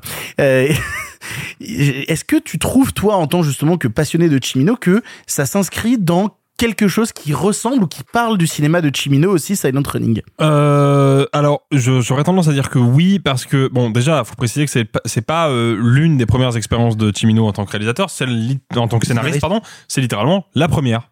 D'accord. Le premier scénario qu'il coécrit. Euh, il y aura après euh, Magnum Force, si ma mémoire est bonne, qui est le deuxième inspecteur Harry, et après il fera le canardeur et il lancera sa carrière de réal. Euh, le truc, c'est que pour avoir un personnage qui est censé vivre dans un futur lointain, euh, dans un vaisseau spatial loin de la Terre, et qui malgré tout va se poser la question de l'Amérique, c'est que oui, on est dans un film écrit par Michael Cimino. Quoi. Il, y a, y y déjà une obsession. Il y a qui des est- trucs qui restent. Après, pour le coup, euh, Michael Cimino, lui, touchera pas à la science-fiction après, euh, ou, ou même Euh, de, non, de manière non, non. très Non, lointaine. non, tu non, vois. il, il l'évoquera jamais. Son, son genre de prédilection, c'est le western qu'il va soit aborder frontalement avec La Porte du Paradis, soit décliner de manière indirecte, mais il, il y retournera jamais à la science-fiction. Oui, et puis, et puis Trumbull dit lui-même que certes, euh, il n'a pas effacé l'apport de Chimino, mais qu'il y a plein de choses qui ne le satisfaisaient pas avec lui et d'autres co-scénaristes dans ce qui lui a été proposé, et qu'il en a gardé, on va dire, des concepts, des idées de fond, mais, mais on peut pas dire que c'est un scénario de Chimino. Euh, non, non, non, euh, complètement pas. c'est, enfin, on sent qu'il y a quelques apports, mais tout ça reste globalement en surface. Non, moi, je, je, dois malheureusement faire une confession à ce micro. Ça fait maintenant quand même euh, plusieurs années euh, que je n'aime pas 2001 l'Odyssée de l'espace. Euh, Ce qui est jamais un truc facile à aborder euh, en public. Mais je crois que tu l'as déjà dit dans cette émission. Je l'ai peut-être déjà dit, oui. Je, je crois que tu l'as euh, peut-être déjà dit et que déjà à l'époque, il y avait eu des manifs, des pétitions. euh, Bah, sachez que si ça vous choque, euh, vous pouvez m'envoyer un DM et que je ne lirai pas. Euh, et alors, et alors, si ça vous choque, sachez que Alexis s'appelle Alexis Roux parce qu'il est roux. Oh là là Je sais pas comment répondre à ça. Pas à part sûr de cette faux. blague. Non, je pense qu'on peut la dégager au montage. Non, je vais la garder parce qu'elle est vraiment Merci. absurde. Merci, merci. Excellente idée. Euh, non. Mais donc du coup, le- même le travail de Trumbull dans 2001 Odyssée de l'espace, ça te Ouais, parle mais pas, ça- ça en te fait, touche pas Mais ce qui est, ce qui est assez curieux, en fait, c'est là où Silent Running euh, me travaille quand même un petit peu depuis un petit depuis, enfin, depuis hier, quoi. euh, c'est que j'ai la même réaction devant Silent Running que devant 2001. C'est-à-dire Bah, 2001, c'est un film qui me passionne techniquement. C'est un film qui me passionne dans dans son artisanat, dans les recettes euh, de son artisanat, mais qui par contre me laisse complètement froid dans tout son pendant euh, émotionnel, métaphysique, euh, intellectuel. Et c'est un peu la même chose avec Silent Running hein, en ce qui me concerne. C'est-à-dire que moi je trouve que c'est un film qui est passionnant à étudier quand on le prend sous l'angle des effets spéciaux. C'est l'un des premiers films à mettre euh, en scène des acteurs dans des costumes pour jouer des robots, ce qui sera évidemment l'influence première de George Lucas quand il tournera Star Wars quelques années après. Alors, d'après ce qui a été dit d'ailleurs euh, sur la page Wikipédia, je cite la page Wikipédia, c'est des personnes La dernière fois, ça t'a réussi. Oui, ça m'a réussi. euh, Oui, tout à fait, ouais. Virginie Fira. Dans les robots, c'est des personnages QJAT. Et d'ailleurs, les robots inspireront ensuite Wally. Voilà, comme ça, Bah, moins, de vous manière savez. évidente, le, Ah oui, non, de le manière, design euh, des oui. petits robots qui, qui suivent le personnage principal. Ils sont trop mignons en plus, les petits robots dans le film. Même le film et Wally ont une connexion mais évidente. alors- Ah bah oui, Alors- euh, alors- totalement. Mais attendez, moi, il y a- moi, il y a un truc qui me fascine et qui me passionne dans le film. Euh, le film est grosso modo, on va dire, organisé autour de, de deux parties. Vraiment. Il y a, il y a deux, il y a deux axes dans le récit. Et dans le premier, ce que je trouve fou et ce que je trouve absolument visionnaire, je sais pas comment c'était reçu en 72 quand le film sort, mais moi, quand je vois le film, je suis fasciné de voir ce type attention, un notre héros n'est pas, on va dire, un, un grand idéologue, euh, un grand un grand idéologue vert, un grand idéologue écologiste. C'est un type qui. C'est même pas un mec bien. On peut le dire Oui. même dans un truc, Non, mais voilà. dans un prisme beaucoup plus simple. C'est pas un type bien le personnage c'est pas un type bien, c'est un type qui vit de manière très viscérale, première et directe le fait d'être entouré par la nature. Et, ce qui se passe, c'est que c'est un mec qui est moqué pour ça. Et je trouve que le film a une acuité et une intelligence folle dans le fait, en 1972, de te montrer non pas un guerrier, un guerrier de l'écologie, un guerrier du monde de demain, un guerrier du futur, mais de te montrer ce type qui, de manière très concrète, constate que, mais bien sûr que non, on ne peut pas couper ces putains d'arbres. Bien sûr que non, on ne peut pas faire disparaître cette racine première. Ben, en fait, ce type-là, on le moque et il semble, eh bien, pour uti- réutiliser l'anglicisme que tu faisais, expendable, il semble sacrifiable, inutile et stérile. Et je crois qu'en fait, le, le truc que je trouve moi un peu passionnant, c'est que euh, bien des décennies avant nous, Trumbull arrive à te raconter le grand problème de l'écologie, c'est sa grande difficulté à devenir concrète et la grande difficulté de ses militants à passer pour autre chose que de doux rêveurs. Mais je, je- toi, t'abordais plutôt l'aspect technique, toi, qui te fascinait à l'intérieur de Running. Bah oui, parce que bon, euh, ouais, évidemment que quand on voit le film, on pense, euh, on voit que Douglas Trumbull a repris pour son propre film les travaux qu'il a euh, accomplis pour 2001 que ça soit dans la conception des vaisseaux, la manière de les filmer, la manière de, le- de les, de les agencer dans l'espace. Bien sûr. Euh, évidemment qu'il a repris ça à son compte. Il a pas repris que ça parce que dans le rapport que Bruce Dern entretient au petit robot, on retrouve un petit peu de cette relation ambiguë entre l'homme et la machine qui était dans 2001 l'Odyssée de l'espace entre euh, Kier Duléa et le et Al 9000. Le truc c'est que euh, comme 2001 quelque part, c'est un film qui me qui pourrait me passionner intellectuellement mais mais qui me touche jamais en fait. Qui qui qui, qui tape systématiquement à côté de moi et là où j'ai je suis en désaccord avec toi Simon c'est que je suis d'accord que ce thème là est présent dans le film mais il est survolé par la dramaturgie. Que- Justement non, on est en 72, Philippe Cadic est encore actif et pour moi une des grandes forces de ce récit qu'on pourrait qualifier et qui serait pas complètement déconnant sur le papier de qualifier de Nouvelle Hollywood, alors que je pense que ça n'est pas le cas. C'est, à mon sens, une des rares tentatives peut-être involontaire et inconsciente, mais une des rares réussites du cinéma hollywoodien, de nous parler de cette grande littérature de science-fiction, de cette grande littérature, surréaliste, et qui est une littérature qui est contrainte aussi. C'est-à-dire que oui, l'écologie ne peut pas s'accomplir, oui, ce personnage ne peut pas s'accomplir, et rien ne peut s'accomplir, parce que ce monde, et c'est là où ça en devient un film, non pas un film optimiste qui raconterait l'histoire d'un type qui part en avant pour essayer de sauver, c'est un film dans lequel tout est contraint, tout est fini, tout est impossible. Et véritablement, moi, je trouve que Silent Running là-dessus est un film qui a une espèce d'avance, mais même sur nous aujourd'hui, que je trouve fascinante. Alors, c'est marrant que tu t'abordes tout ce truc-là parce que, en vérité, je suis un peu d'accord avec Alexis sur euh, un certain côté parce que moi, je considère Silent Running pas comme un film profondément réussi, mais comme un film important, comme un jalon important d'un certain cinéma, à la fois dans la technique et aussi dans les thématiques abordées, parce que la thématique de l'écologie à travers la science-fiction, qui va devenir quelque chose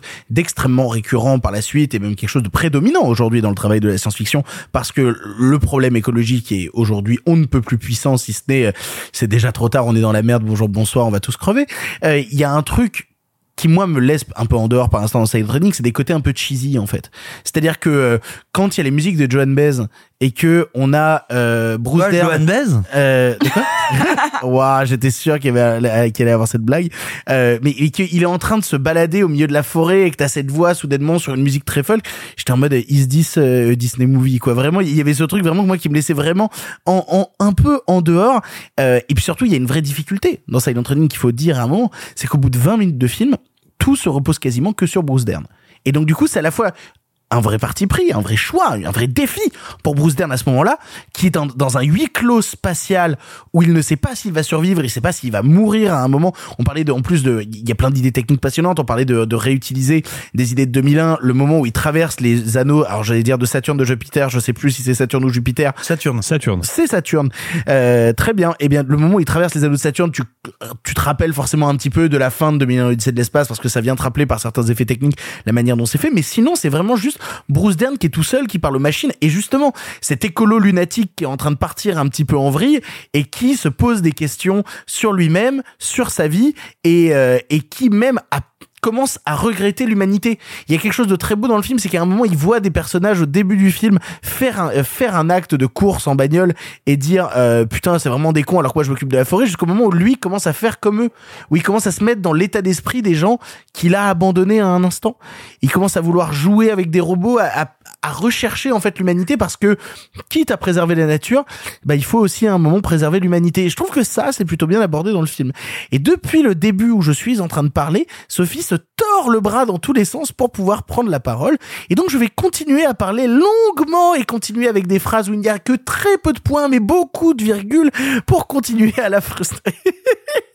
Vas-y Sophie, excuse-moi. Non, mais en plus, c'est pour littéralement rebondir sur ce Oui. que tu dis. Merci. Oui, oui. Euh, en effet, tout ce que tu racontes arrive à ce que j'ai ressenti du film, à savoir, ceci est une fable. Pas d'autre, autre chose qu'une fable. Et ça m'a rappelé notamment une sorte de Robinson Crusoe volontaire. À savoir, c'est quelqu'un qui est bloqué avec des gens et qui en vient à se débarrasser des gens parce que il est mieux tout seul. Sauf que il se rend compte, et c'est là, moi, ce qui m'a fasciné dans le film, sur des petits détails, c'est la solitude finalement ça lui pèse très fort enfin c'est très compliqué à vivre parce qu'il est euh, il, il est il pensait qu'il pouvait faire corps avec la nature. Finalement ce n'est pas suffisant. Et en fait moi c'est le, le rapport au robot qui m'a fasciné notamment parce que il y projette une sorte d'anthropomorphisme qui est pas complètement euh, on va dire que les robots euh, pour ceux qui n'ont pas vu le film c'est pas euh, des robots avec du dialogue du vocabulaire ou des interactions sociales particulières Et mais ils il ne va sont pas humanoïdes, il ce se- sont de petites machines qui le suivent. C'est Bah, ça. c'est des sortes de R2D2 sans les bip bip. C'est un peu ça. Donc ce sont mais en tout cas ce que je veux dire c'est qu'ils n'ont ils n'ont pas moyen de communiquer autre que par des choses qu'il va leur apprendre en fait. Et donc c'est là qu'il y a quelque chose d'intéressant, c'est que par son anthropomorphisme envers des choses que l'homme a créées mais qu'il lui ne maîtrise pas parce que ce n'était pas quelqu'un de particulièrement technique par rapport aux autres membres du vaisseau, lui était plus vers quelque chose euh, de naturel, de scientifique mais de très euh, très organique qui était en fait le mot que je cherchais il y a au moins trois chroniques c'était organique. Euh, Ah, il est voilà, il est arrivé. Je, je sais plus, j'ai dit viscéral, mais c'était organique. Euh, et, et du coup, il y a une scène qui a l'air extrêmement anecdotique, qui est une, euh, une scène d'opération qui en fait va mener à une autre scène anecdotique qui est une scène de poker parce que il se rend compte qu'il ne peut interagir réellement qu'avec des humains. Et en fait, cette euh, solitude qu'il a provoquée lui-même finalement le pèse. Et c'est là que je viens à la fable qui est tu peux avoir la meilleure volonté du monde de vouloir sauver quelque chose, on- entre guillemets le, le rapport à la nature que peut entretenir l'homme avec un grand H, la solitude l'en empêche. Et ça, pour moi, c'est le point du film. Mais c'est peut-être pas le, le truc qui saute aux yeux en premier. En tout cas, j'en sais rien. Mais moi, c'était ça. Je l'ai vu comme une fable, comme les Wally. Parce qu'en effet, le parallèle avec Wally est particulièrement on point. C'est-à-dire, euh, l'individualisme face à une grande cause ne sert à rien, surtout si on a provoqué sa propre solitude. Oui, et pour aller dans ton sens, ou pour être plus noir, parce que je crois que le film dit ça aussi, le film te raconte cette chose que c'est peut-être une bonne chose que l'être humain fasse ce geste de sacrifice pour sauver la nature, mais c'est peut-être au prix de sa disparition. Et en fait, c'est très très bien de sauvegarder ce qu'il y a autour de nous. Et quand je dis c'est très très bien, c'est pas du tout un truc, euh, euh, je veux dire, méprisant, machin. Non, non, c'est vital et c'est fondamental. Mais peut-être que la sauvegarde du vivant passe par notre annihilation et notre annihilation tranquille. Et là où le film, effectivement, peut être un peu âpre, un peu rude, c'est, comme tu le disais, un film à moment avec un mec tout seul avec des robots dans ce vaisseau perdu.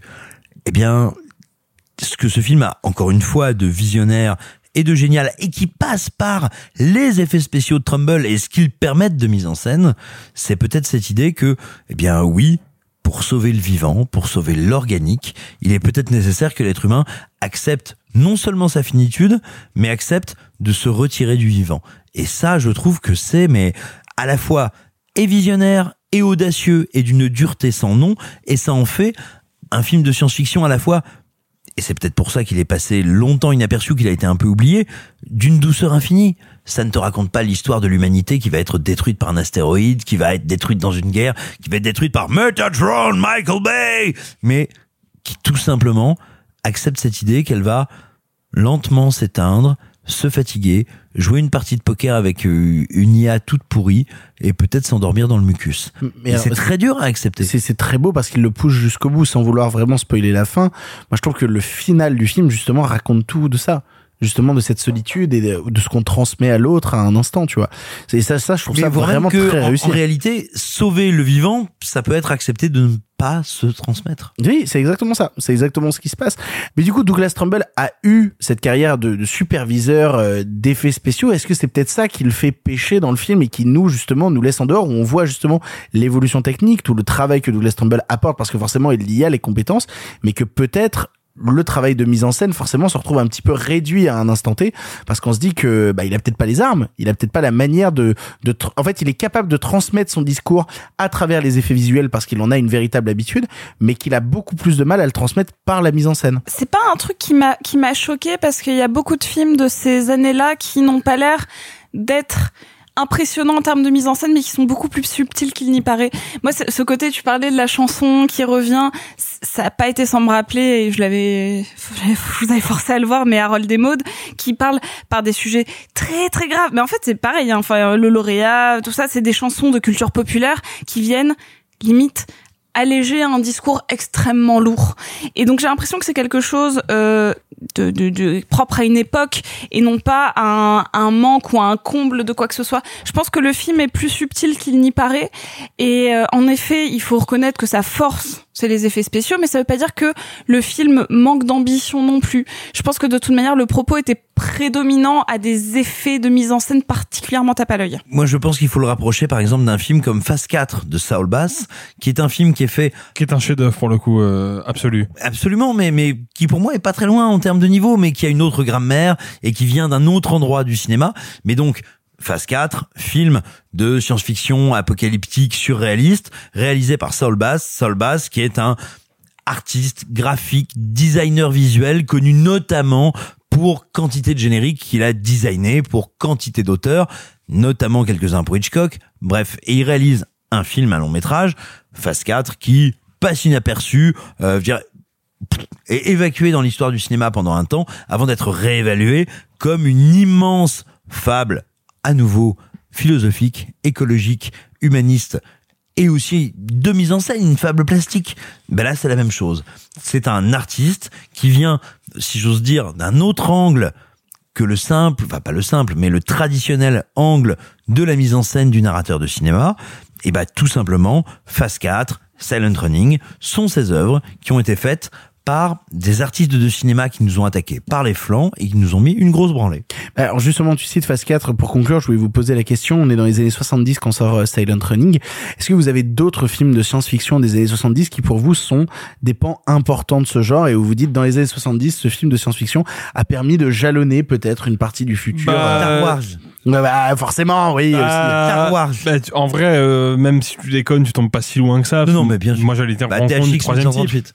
Ah oui, forcément. Bah, Excuse-moi, je pardon. Rencontre, rencontre du troisième type. Qui, dont les effets spéciaux sont supervisés par Douglas Trumbull. Donc c'est pas euh, c'est pas anodin et c'est un film qui a posé quand même euh, des jalons euh, très importants sur la représentation de l'altérité euh, interstellaire. Donc c'est quand même pas rien. Oui, et puis forcément, il fallait que tu cites du Spielberg. Bah, ouais, mais pas le Spielberg le plus euh, le plus revu et le plus euh, C'est pas faux, c'est pas celui qui est et le le plus plus cité. mis en avant. Alors techniquement, Alien c'est les années 70, 79.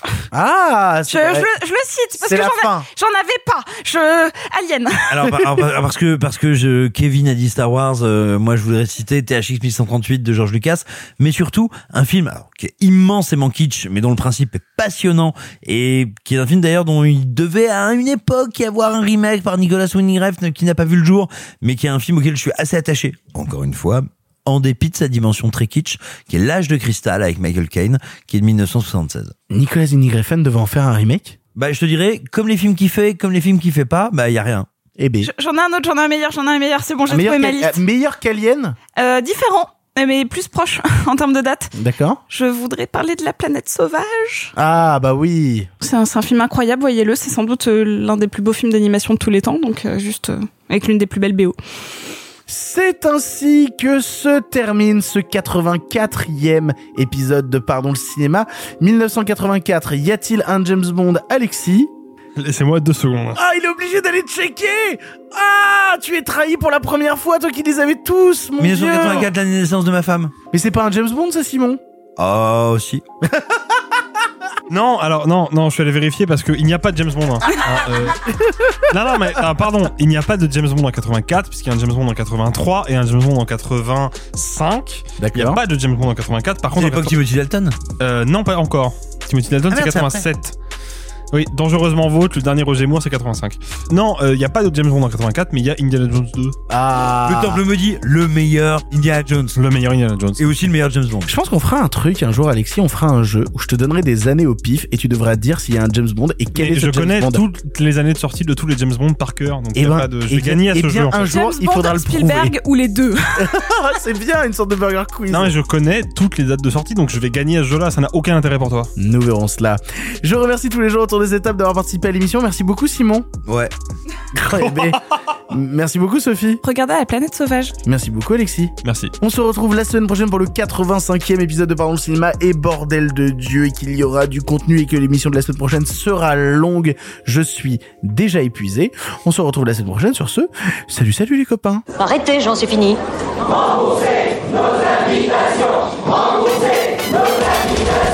Qu'allons-nous faire par Osiris Essayons de nous voir la semaine prochaine pour déjeuner, et puis vous me montrerez votre clocher. Le cinéma fait de toi un bon gamin Et que c'est quoi? Maintenant c'est fini, va falloir rentrer.